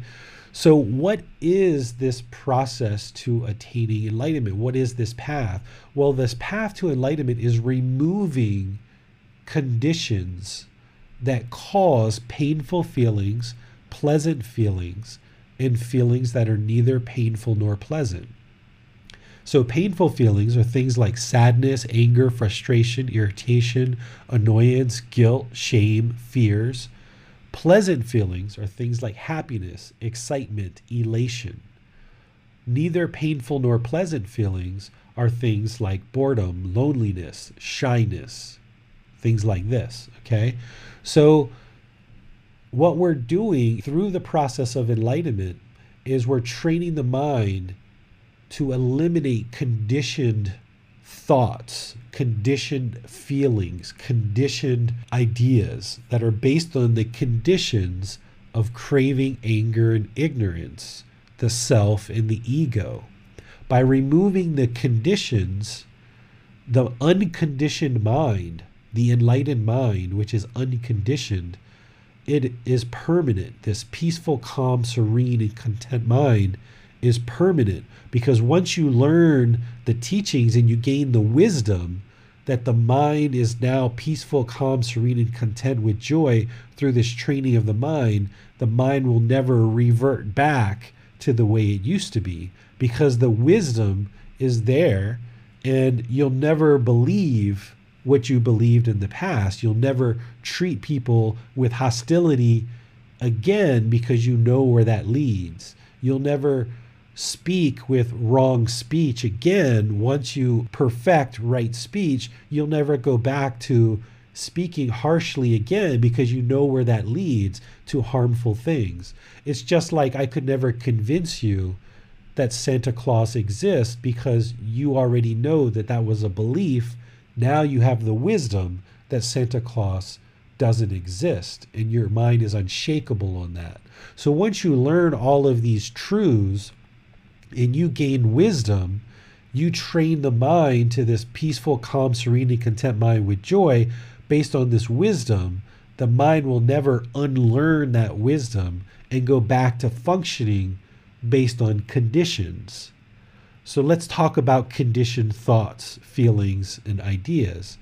What a conditioned thought or a conditioned feeling is, is I am happy because I got a new car. This new car is the source of my happiness. Based on this condition of the new car, I am now happy. That's a conditioned feeling. That the happiness is coming from the condition of this new car. But eventually, the feeling of this new car starts to dissipate. And now the happiness with this new car dissipates because it's impermanent. This happiness is impermanent because it's based on the condition of this new car. That's what the unenlightened mind does. It looks for conditions and because of those conditions, it has painful feelings, pleasant feelings, and feelings that are neither painful nor pleasant. But as the mind becomes more and more trained and it recognizes impermanence, it understands discontentedness, it understands non self, it understands the Four Noble Truths, it's practicing the Eightfold Path, it's practicing the five precepts, it understands the three poisons. It's eliminating the 10 fetters. It's practicing the seven factors of enlightenment. All these various teachings, moving this mind to this enlightened mind where it's in the middle, peaceful, calm, serene, and content with joy. An enlightened mind no longer looks to fulfill itself externally through conditions.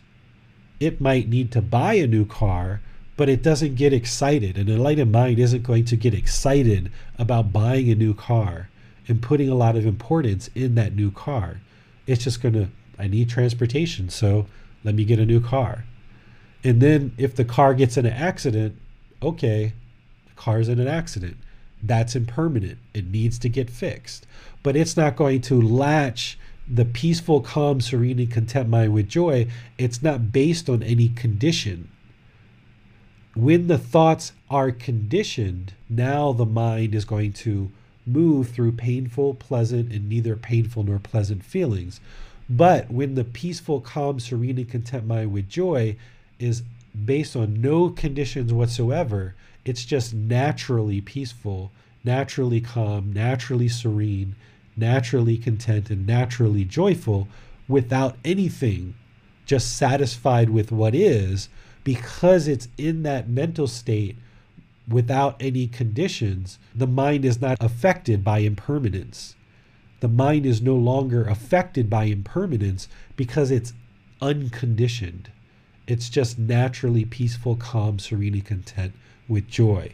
So, this is why enlightenment is permanent because enlightenment is attained through wisdom, through eliminating impermanent conditions from the mind, and it's unconditioned. It's been trained through wisdom to be unconditioned. Therefore, it just resides naturally peaceful, calm, serene, and content with joy. And having done so, it will never revert back to this unenlightened state. Okay, number 10 here is how do I become a Buddhist? Okay, we talked about this a little bit in the previous question there's no one who defines what a Buddhist is or what a Buddhist isn't.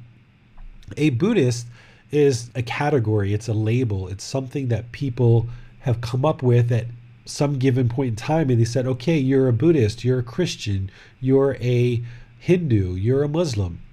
There's no one that has a description of what a Buddhist is unless you say someone who's learning and practicing the teachings of Gautama Buddha maybe that person's considered a Buddhist. But there is no formal way to become a Buddhist. There's never a time where someone should walk up to you and say, Are you ready to convert to being Buddhist? Right? This doesn't happen, at least in my experience. I've never had anyone do that because there's nothing to do to become a Buddhist or convert to Buddhism. It doesn't happen. It's just you're learning and practicing the teachings to a better way of life. Where this question really comes to, I feel, is how do I become enlightened? Because that's the real question here, right? So, this question of how do I become Buddhist is really just someone trying to figure out what I'm about to become and let me figure out what that is and then I will become that person based on these conditions. Well, our whole goal is to remove all these conditions, all these labels. So, what we're really looking to do, learning and practicing Gautama Buddhist teachings, is to attain enlightenment. And that is a better question to talk about. How do you attain enlightenment? You need to learn and practice the teachings so that you can see the truth and gain wisdom for yourself through guidance from a teacher.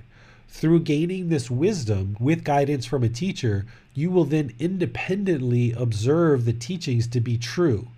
That will acquire wisdom.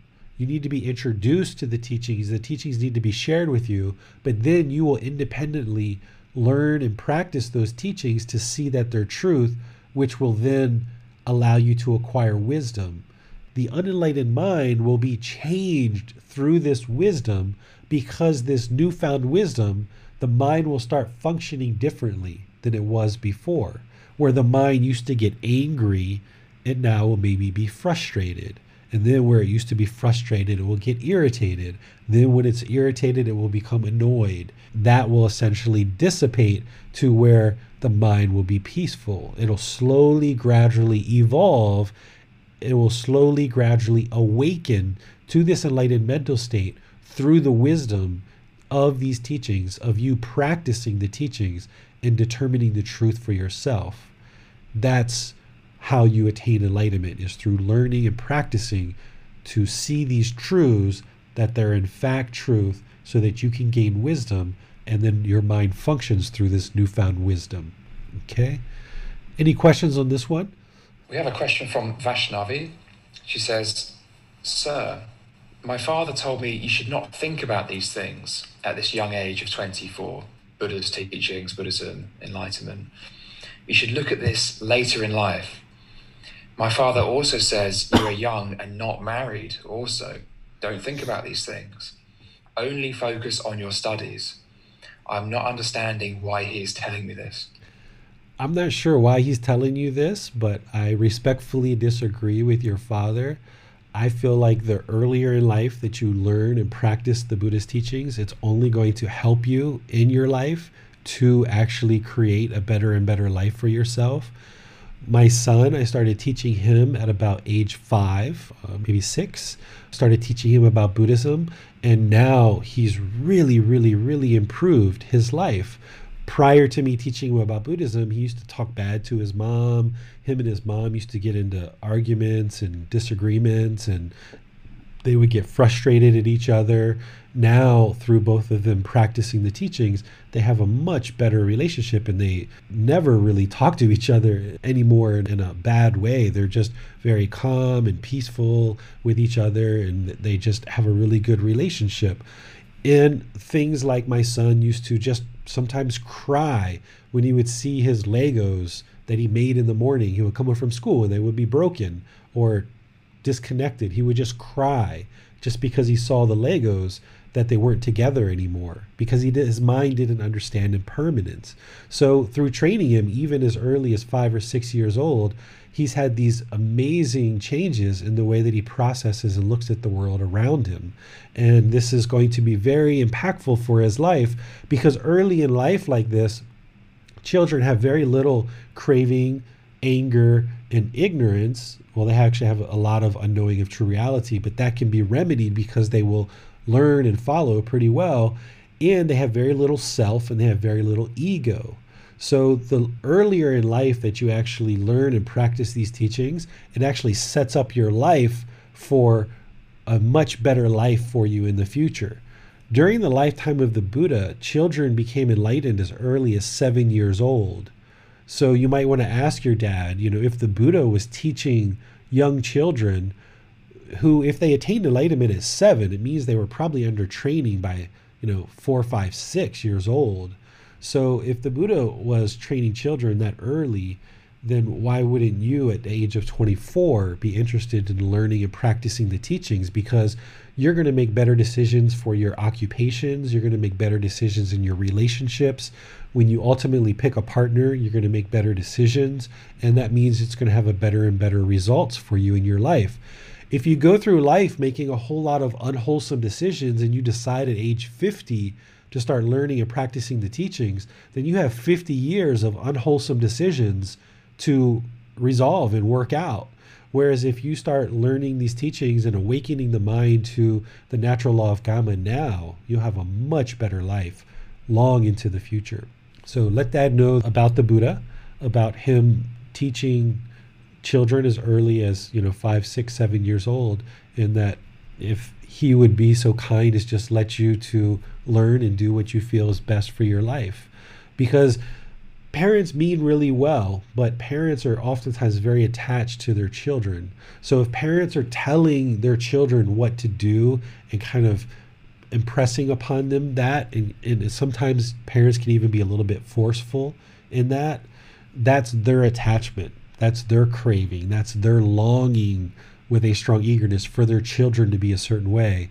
But sometimes when our parents aren't practicing these teachings with good wisdom, we have to actually share in a humble way to help dad see, well, dad, you know, you've made your decisions not to practice the teachings yet, but for me, I'm choosing to do this, and hopefully you can find a way to be okay with that. And you have to kind of talk it out, and that's one way of kind of establishing him with more wisdom if you have that kind of relationship where you can maybe share a little bit with him. I think there's some really helpful points there, David, about how whatever it is that Vaishnavi's father wants for her, in my opinion, practicing the teachings is only going to help do those things better. Whether Absolutely. it's studying, whether it's finding the right partner, it's only going to help. You have a daily meditation practice, it's only going to help with your learning should you choose to continue learning with the, the kind of further further that your dad wants for you. But um, yeah, thanks for that, David. I think there's a lot of people that can benefit from that message. And the key word that you're using there, Max, is what someone's father or mother wants for them, right? Craving, desire, attachment is wants, expectations, obligations. These are all the same thing. So if somebody wants something for you, that's their craving, their desire, their attachment, their longing with a strong eagerness.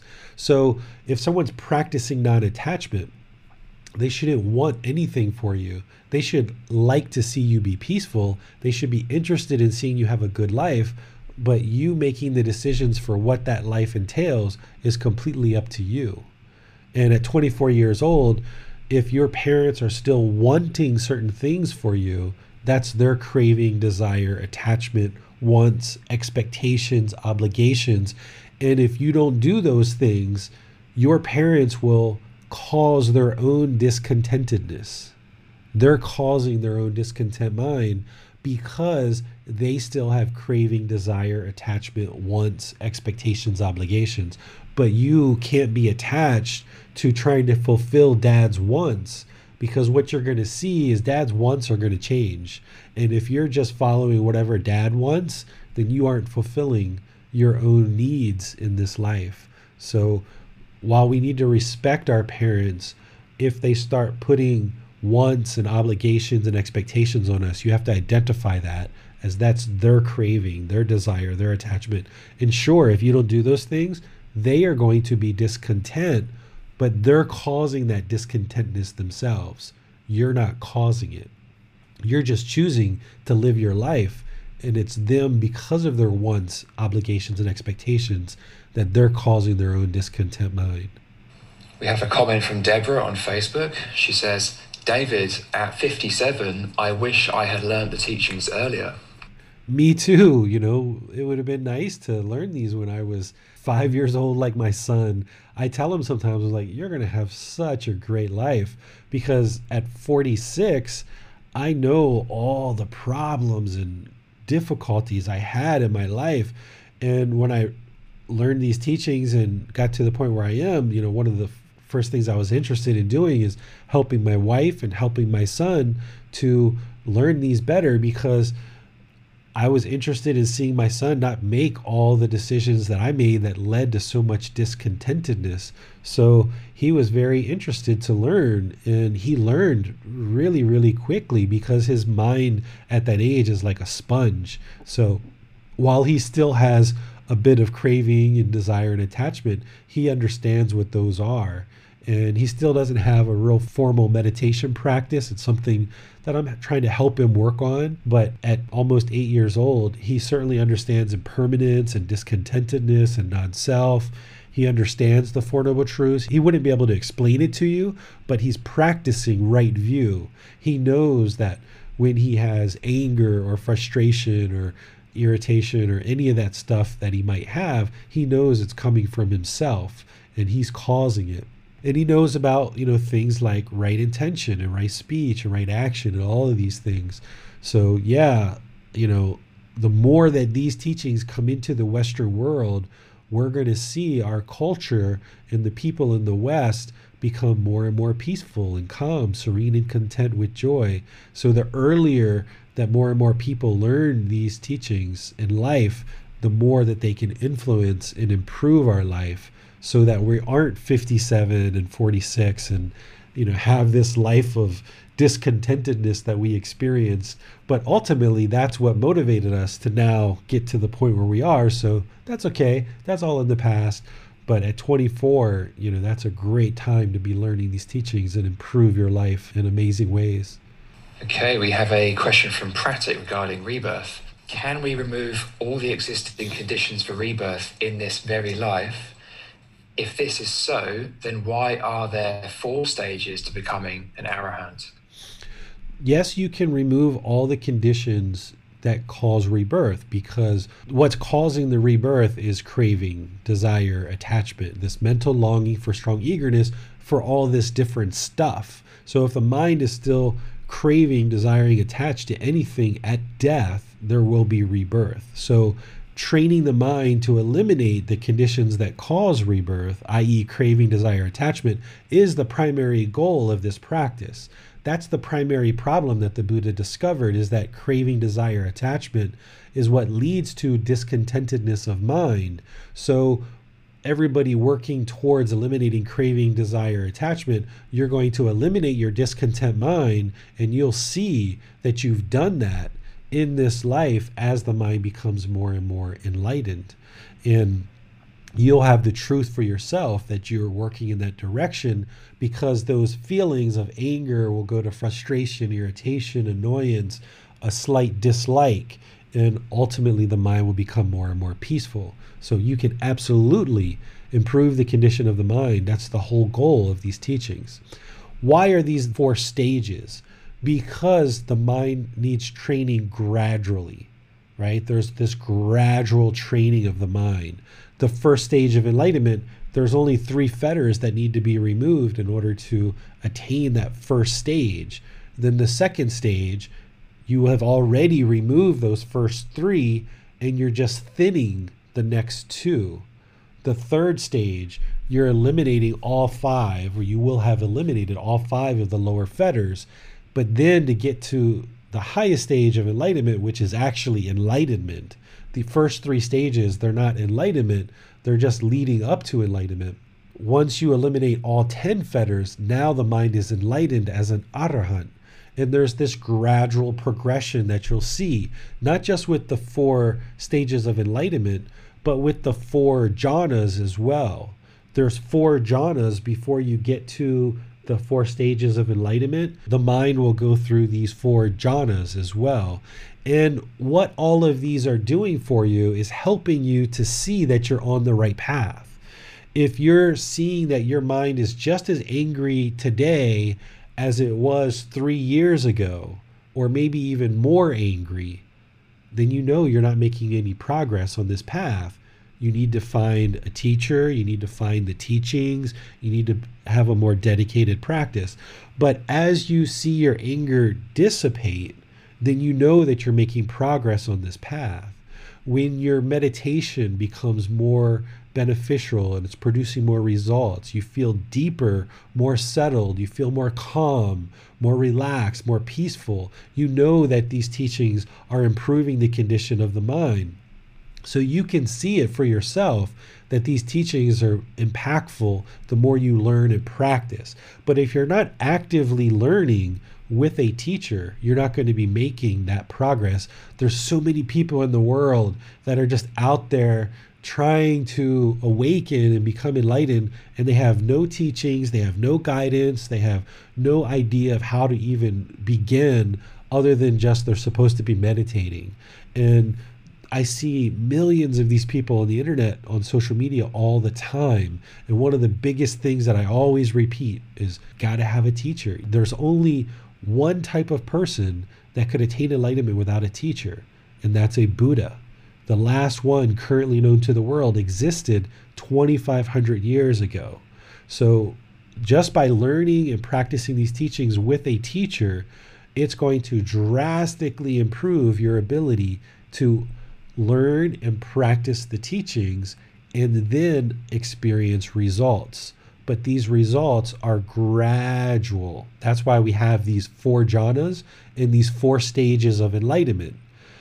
As you progress through these four jhanas and these four stages of enlightenment, you're not talking to your friends about, yeah, I'm at the first stage, I'm at the second stage, I'm at the third stage, because that's ego. The only reason why we really have these four jhanas and these four stages is it's for personal growth, for personal development, to help you see where you need to go but you're never professing what you feel to be your stage of enlightenment because the ego can be there trying to convince you that you're at the third stage of enlightenment when you really haven't even hit the jhanas yet right there's people that think they're at the first second or third stage of enlightenment but they haven't even gotten into the jhanas yet so if you're convincing yourself that you are enlightened or that you have attained a certain stage of enlightenment, that's the wrong way to approach this. It's better to just use these stages of enlightenment as kind of a personal guide to help you clue in to the things that you need to be eliminating and when you need to be eliminating them. So, for example, the highest stage of enlightenment, those five higher fetters, one of the highest fetters is conceit or arrogance right? You might know that that's what you need to do is eliminate the ego as part of this path and you're always kind of working on that, but you know that there's these other fetters that you need to eliminate before you even get to that point where you fully eliminated the ego. The ego is kind of like one of the last things to actually go, and it's the easiest thing to pick back up if you even feel like you've let it go. So the Buddha kind of lays out these stages to help you kind of as a guide, a personal guide, so you can see what do I need to focus on first, second, third, and fourth. And that's really all they're for is to be a personal guide for you and to help you with this gradual progress and gradual progression. Okay, we have no more questions at this time. Okay, the last question here in this part of the book, frequently asked questions, is why are donations of support for teachers of Gautama Buddha's teachings so important? And I broke it down in the book into kind of two main topic areas. The first one is continuation of Gautama Buddha's teachings. The only way that these teachings have continued for over 2,500 years to the point where they're now reaching you is because people have supported the teachings for the last 2,500 years and longer, people have been offering support of food, of water, of clothing, of shelter, of medical supplies, financial support, time and effort and energy to share these resources with teachers who are then sharing these teachings with the public the reason why these teachings penetrate into various communities is because the members of the community see it as something interesting and they will pull it into their community. So the only reason why there's Thai Buddhist temples in America is because when the first wave of Thai people went into America right after the Vietnam War in the 1970s, Thai people wanted to have temples in their community, so they started establishing them.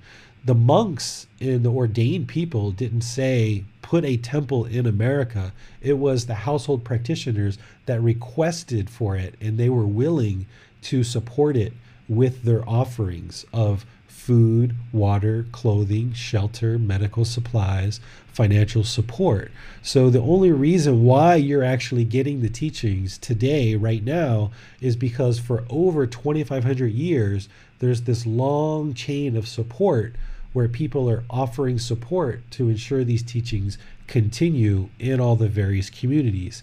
And the only reason why these teachings are going to penetrate into our community is if you guys pull the teachings into your community through actually supporting the teachings through providing either financial support or your energy, your effort to help to share these teachings with yourself and with others around you. There's no obligation for you to go out and spread these teachings to other people. That's not what we're talking about here. What we're talking about is supporting people like me and other teachers who have dedicated their life and are dedicating their life to sharing the teachings. We need support in order to do that because if I was working a career and I was trying to pursue a career in anything, engineering or marketing or business, that would take 50, 60, 80 hours of my day, and I wouldn't have the ability to actually prepare these teachings and share them with you. But through the support and donations of people that are learning these teachings, by you even just contributing $5 a month or $10 a month or $15 a month or you know whatever you decide to contribute that's providing me the ability to pay for food water clothing shelter and a little bit of medical supplies so that then I can contribute and give back to you guys through sharing these teachings which will benefit your life but it's the community that's creating this kind of womb for me in which I don't have to go work at 60 or 80 hour job. I can spend 80 hours a week sharing these teachings and that's beneficial to the community and everybody just kind of donates a little bit of money to kind of help in order to continue the teachings within our community. So that's the first reason is like these teachings would only continue to be shared in the world if they are supported by the people in the world who are benefiting from them. So if you watch the YouTube videos, the podcast, if you read the book, if you're learning in the Facebook group on these online classes, it's a really good thing if you choose to support the teacher who's supporting you. Then the second one that I shared here is generosity leads to enlightenment, right? Generosity leads to enlightenment. The reason why is because the primary problem is craving, desire, attachment, the tendency for the mind to hold on. The mind holds on, and because it holds on and it has this longing with a strong eagerness, it causes itself to be discontent. The Buddha gave us two remedies in order to train the mind to let go so that it can attain this peaceful, calm, serene, and content mind with joy, this enlightened mind. The remedies are breathing mindfulness meditation, which is training the mind on a daily, consistent basis, and generosity. Generosity by sharing your time, your effort, your energy, your financial resources, by sharing that, it actually leads to enlightenment because you're training the mind to let go.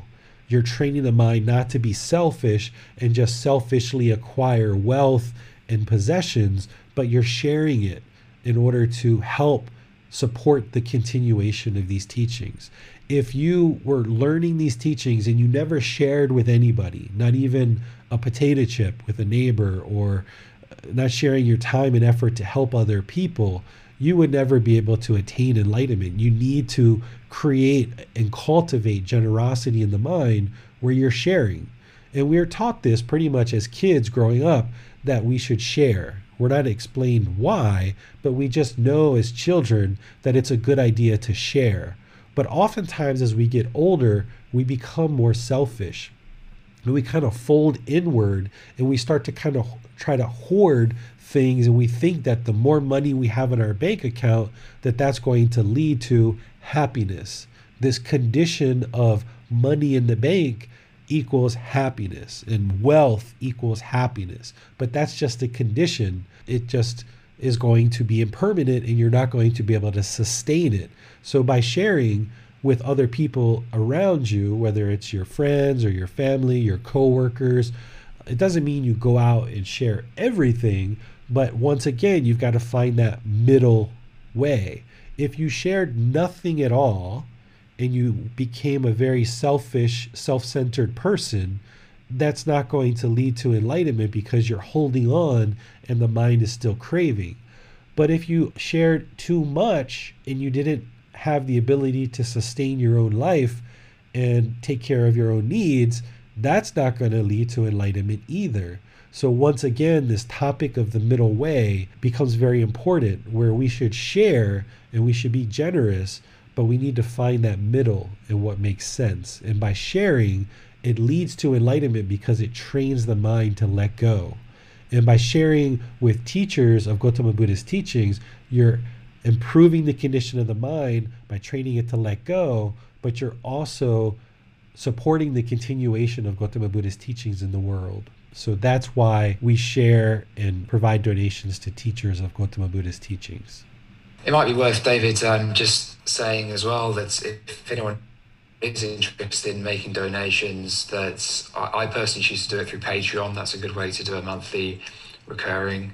If anyone's looking to do that, uh, for me, having benefited so much from learning with you, David, and practicing these teachings, it feels like the natural thing to do because I understand that it's only going to help sustain that project, this practice, and that's absolutely something I would like to support given how much I've benefited. So thanks, David. Yeah, you're welcome. You know, if every student just gave $5 a month, which, you know, these classes are about two hours over twice a week, so four hours per week. Times four weeks, that's 16 hours of learning just in these classes alone, not to mention all the podcasts and videos and the book and audiobook and things like that. But if everyone just gave $5 a month, that's about 20 or 30 cents per hour, you know, just for these classes. So that would be very helpful for me here in Thailand. And, you know, your $5 would go a long way. So if you go to patreon.com forward slash support Buddha, you'll be able to set up kind of a recurring $5 or $15 or there's other amounts there too, but even just the minimal amount would be really helpful to help me to then focus on sharing these teachings more and more with you. And I spend about 80 hours a week to share these teachings in all the different ways that I do throughout the world, sharing them with you and all the other people in the world through all the various resources that I share. And that's the way that I practice generosity is by sharing my time and my effort and my energy. At one time in my life I had a lot of money and I used to share that. But now I don't have money, but I have a lot of time, so that's what I share in helping people to learn and practice these teachings. So these are the frequently asked questions that I get as part of teaching, whether it's online or in person or at retreats. These are the questions that are kind of like miscellaneous that didn't really get answered necessarily in the, the first part of the book. So here at the end, I chose to put these 11 questions in there, the most common questions.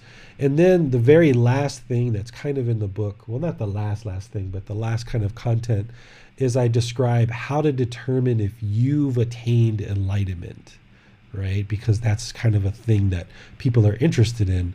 Well, you can learn in the book if you download your free copy or if you have a printed copy, you can look and it talks about how to determine if you've actually attained enlightenment or not.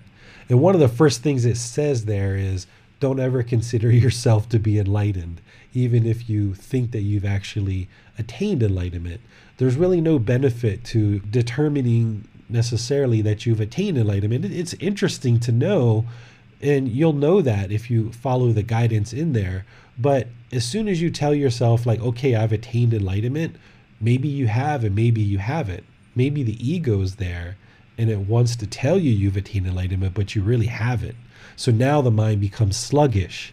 And if the mind becomes sluggish or complacent, then for sure you haven't attained enlightenment because you're not practicing the seven factors of enlightenment, which would include having energy and keen investigation of the teachings and joy. So it's interesting to know, and you'll know that you've attained enlightenment when you look at those criteria in the book and I imagine anybody who's studying with me now, you guys are definitely seeing benefit, but it hasn't been long enough for you to actually attain enlightenment yet. This program has been six months long. So while there's been many, many students who's explained to me all the different benefits that they've been experiencing as part of learning and practicing these teachings, you haven't necessarily attained enlightenment yet. It's just too short of a time. But what you should be able to see at this point is your mind is moving in that direction your mind is moving to more peace, calm, serene, and content mind with joy because these discontent feelings are starting to soften and become less and less and less. So that shows you that you're on the right path and it's headed in the right direction. But even at some point in time, if you feel like you're meeting all the criteria of having determined that you've potentially attained enlightenment, just don't even believe that. Just continue to pursue more and more wisdom all the time. And of course, if you tell other people that you have attained enlightenment, then people know that you haven't. Because if people are going around telling each other, like, yeah, I'm enlightened, yeah, I'm enlightened, or oh, I'm awakened, or I've awakened my mind, well, if someone's telling you that they're enlightened, then there's still pride and there's still ego. So therefore, they can't have attained enlightenment.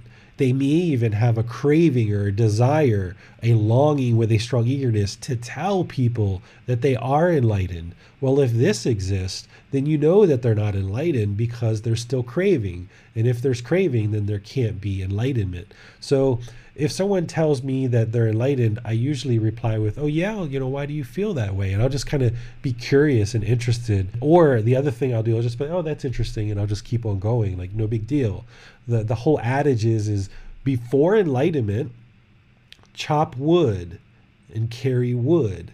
After enlightenment, chop wood and carry wood, right? There's nobody that's to come in with a certificate or a badge and say, oh, this person's now enlightened, and you get to walk around with this shiny badge. That's not the way this all works. Even once you feel like you've attained enlightenment, you can actually continue to progress more and more and more. So if somebody feels like I've attained enlightenment and they're done, then the mind becomes complacent.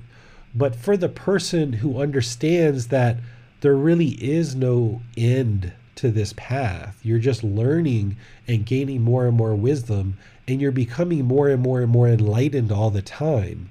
Even if you meet those criteria of what an enlightened mind would be, if you just kind of say, okay, that's interesting, and then you just keep pursuing more and more and more and more wisdom, a more enlightened person is never going to consider themselves as being enlightened and just always look for more and more and more and more wisdom, more and more growth, more and more evolution and progress, and never ever give up and never consider themselves as enlightened because that's kind of dangerous to the mind to allow the mind to become complacent. But I did put that in the book because it's a question that people oftentimes will come up with. I didn't put it as part of a frequently asked question because it's kind of a bigger question than just a frequently asked question. So I've got a section at the end of the book that will help you as you progress. And if you're working with me as a student, there's never a time where I'll kind of tell you, like, all right, now you're enlightened. Because again, you know, the mind is going to perhaps turn off and become complacent. But your teacher will be able to observe in you more and more enlightened qualities coming through. And as you progress, you're going to see that happen for you more and more because the mind's going to become peaceful, calm, serene, and content with joy. You will eliminate all these discontent feelings that the unenlightened mind experiences. And it's going to be very joyful thing as the mind continues to progress in that direction and gaining more and more wisdom. So, any other questions before we kind of end today's session? Well, I was just going to say, David, that as we're coming to the end of the current group learning program and setting up the second run.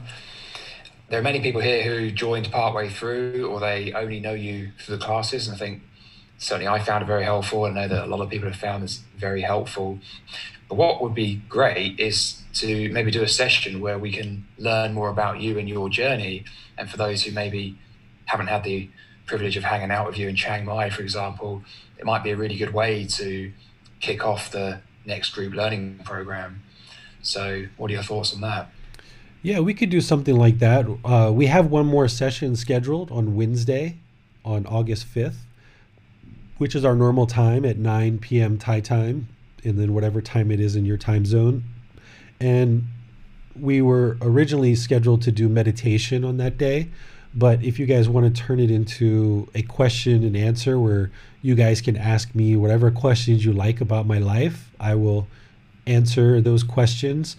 As you notice that in the six month learning program, there's never been a time where I kind of dedicated to talking about myself, right? Because there is no self. And that's probably where this question is coming from is you guys haven't really learned about me necessarily in a dedicated way you know, I've kind of shared some stories about my life a little bit here and there as we've gone, but I really am most interested in focusing on the teachings and helping you guys understand the teachings so that that can benefit your life.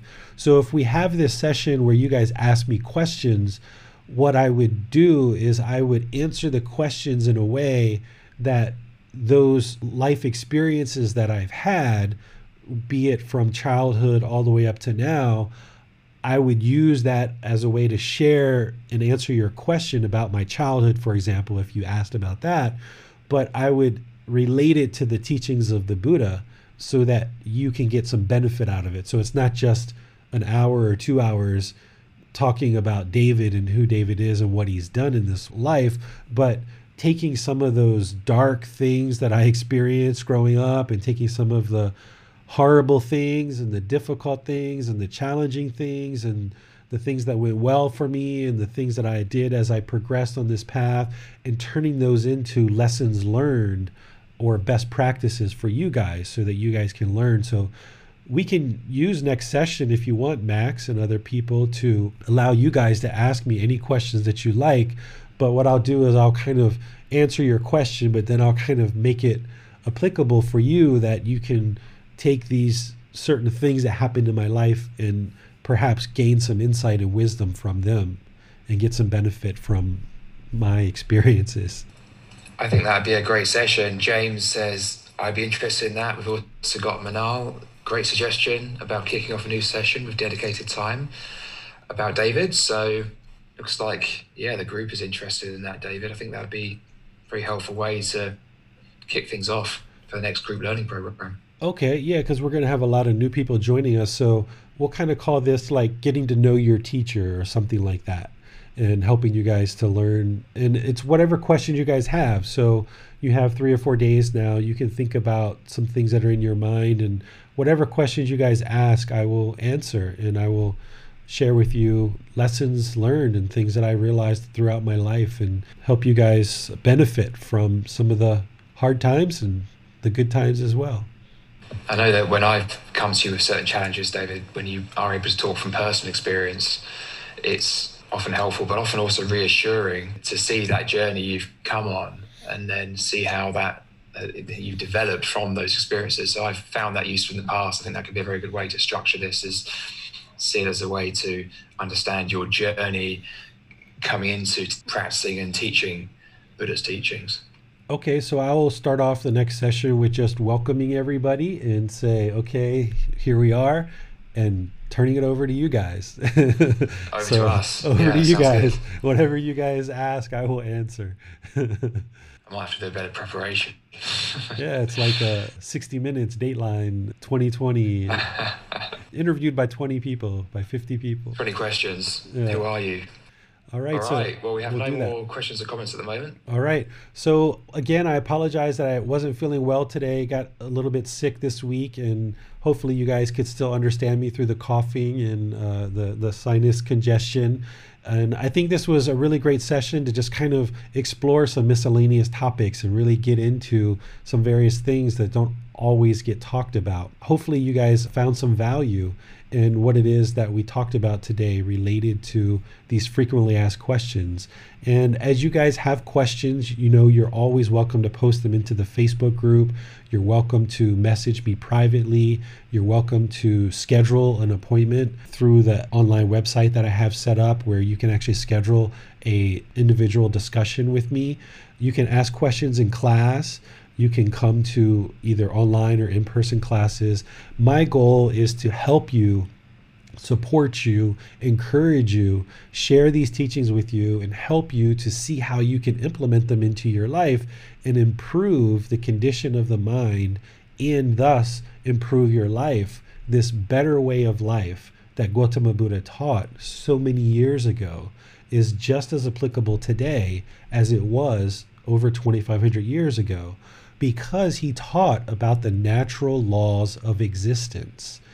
While he said all conditioned thoughts are impermanent, he didn't say everything's impermanent because these natural laws of existence, the natural law of karma, and all these other things that he taught, they're timeless. And that's why what he taught 2,500 years ago is just as applicable today as it was 2,500 years ago, because why the mind gets discontent hasn't changed. The fact that things are impermanent hasn't changed. The fact that there is no self, these three universal truths, impermanence, discontentedness, and non self, it hasn't changed. The natural laws of existence are the same. So, these teachings that the Buddha shared that were a better way of life that he introduced over 2,500 years ago and shared with a massive number of people and been handed down all these years, these are a better way of life. They aren't a religion, right? A religion is rites and rituals, ceremonies, worship, a centralized organization disseminating the teachings to followers the Buddhist teachings are all about individual practitioners learning and practicing the teachings with guidance from a teacher where you can independently see the truth for yourself. And by seeing these truths, you will then awaken the mind through this wisdom. You will have this awakened wisdom where the mind will function differently in the world. And that's the whole goal of this practice as a better way of life, learning these natural laws of existence, applying them to your life, and then you see the truth for yourself. And based on that wisdom, the mind awakens to this enlightened mental state. And that's the goal of what I'm doing in this group learning program. And we're going to restart this. sounds like on Wednesday, even though officially we were saying Sunday, we'll kind of kick it off on Wednesday with this discussion where you guys can ask me any questions that you like. So between now and then, keep learning, keep growing, keep meditating. Read this chapter, listen to the podcast, listen to the videos. Be sure you're meditating daily, at least once, twice, three times a day, whatever works for you. No need to keep track of the time or how often. Just focus on training the mind. Focus on that eightfold path right view all the way through to right concentration. That is the path to enlightenment. The more you understand that path and you master it and you implement it into your life gradually over time, you will see that the condition of the mind gets better and better and better. And your life is going to get better and better and better. So until next time, have a wonderful, wonderful day and just be well and know that your teacher absolutely loves you and all that you're doing in the world to make your life a better place and to make it better for all the people around you. Sawadee Thank you for listening to this podcast. To provide support for this podcast, visit patreon.com forward slash support Buddha. To access more teachings, visit buddhadailywisdom.com. There, you will discover a full range of courses, retreats, and online resources to assist you on the path to enlightenment. Remember to establish a daily, consistent meditation practice, along with learning and practicing these teachings. A well developed meditation practice is the foundation in which to train the mind to attain enlightenment.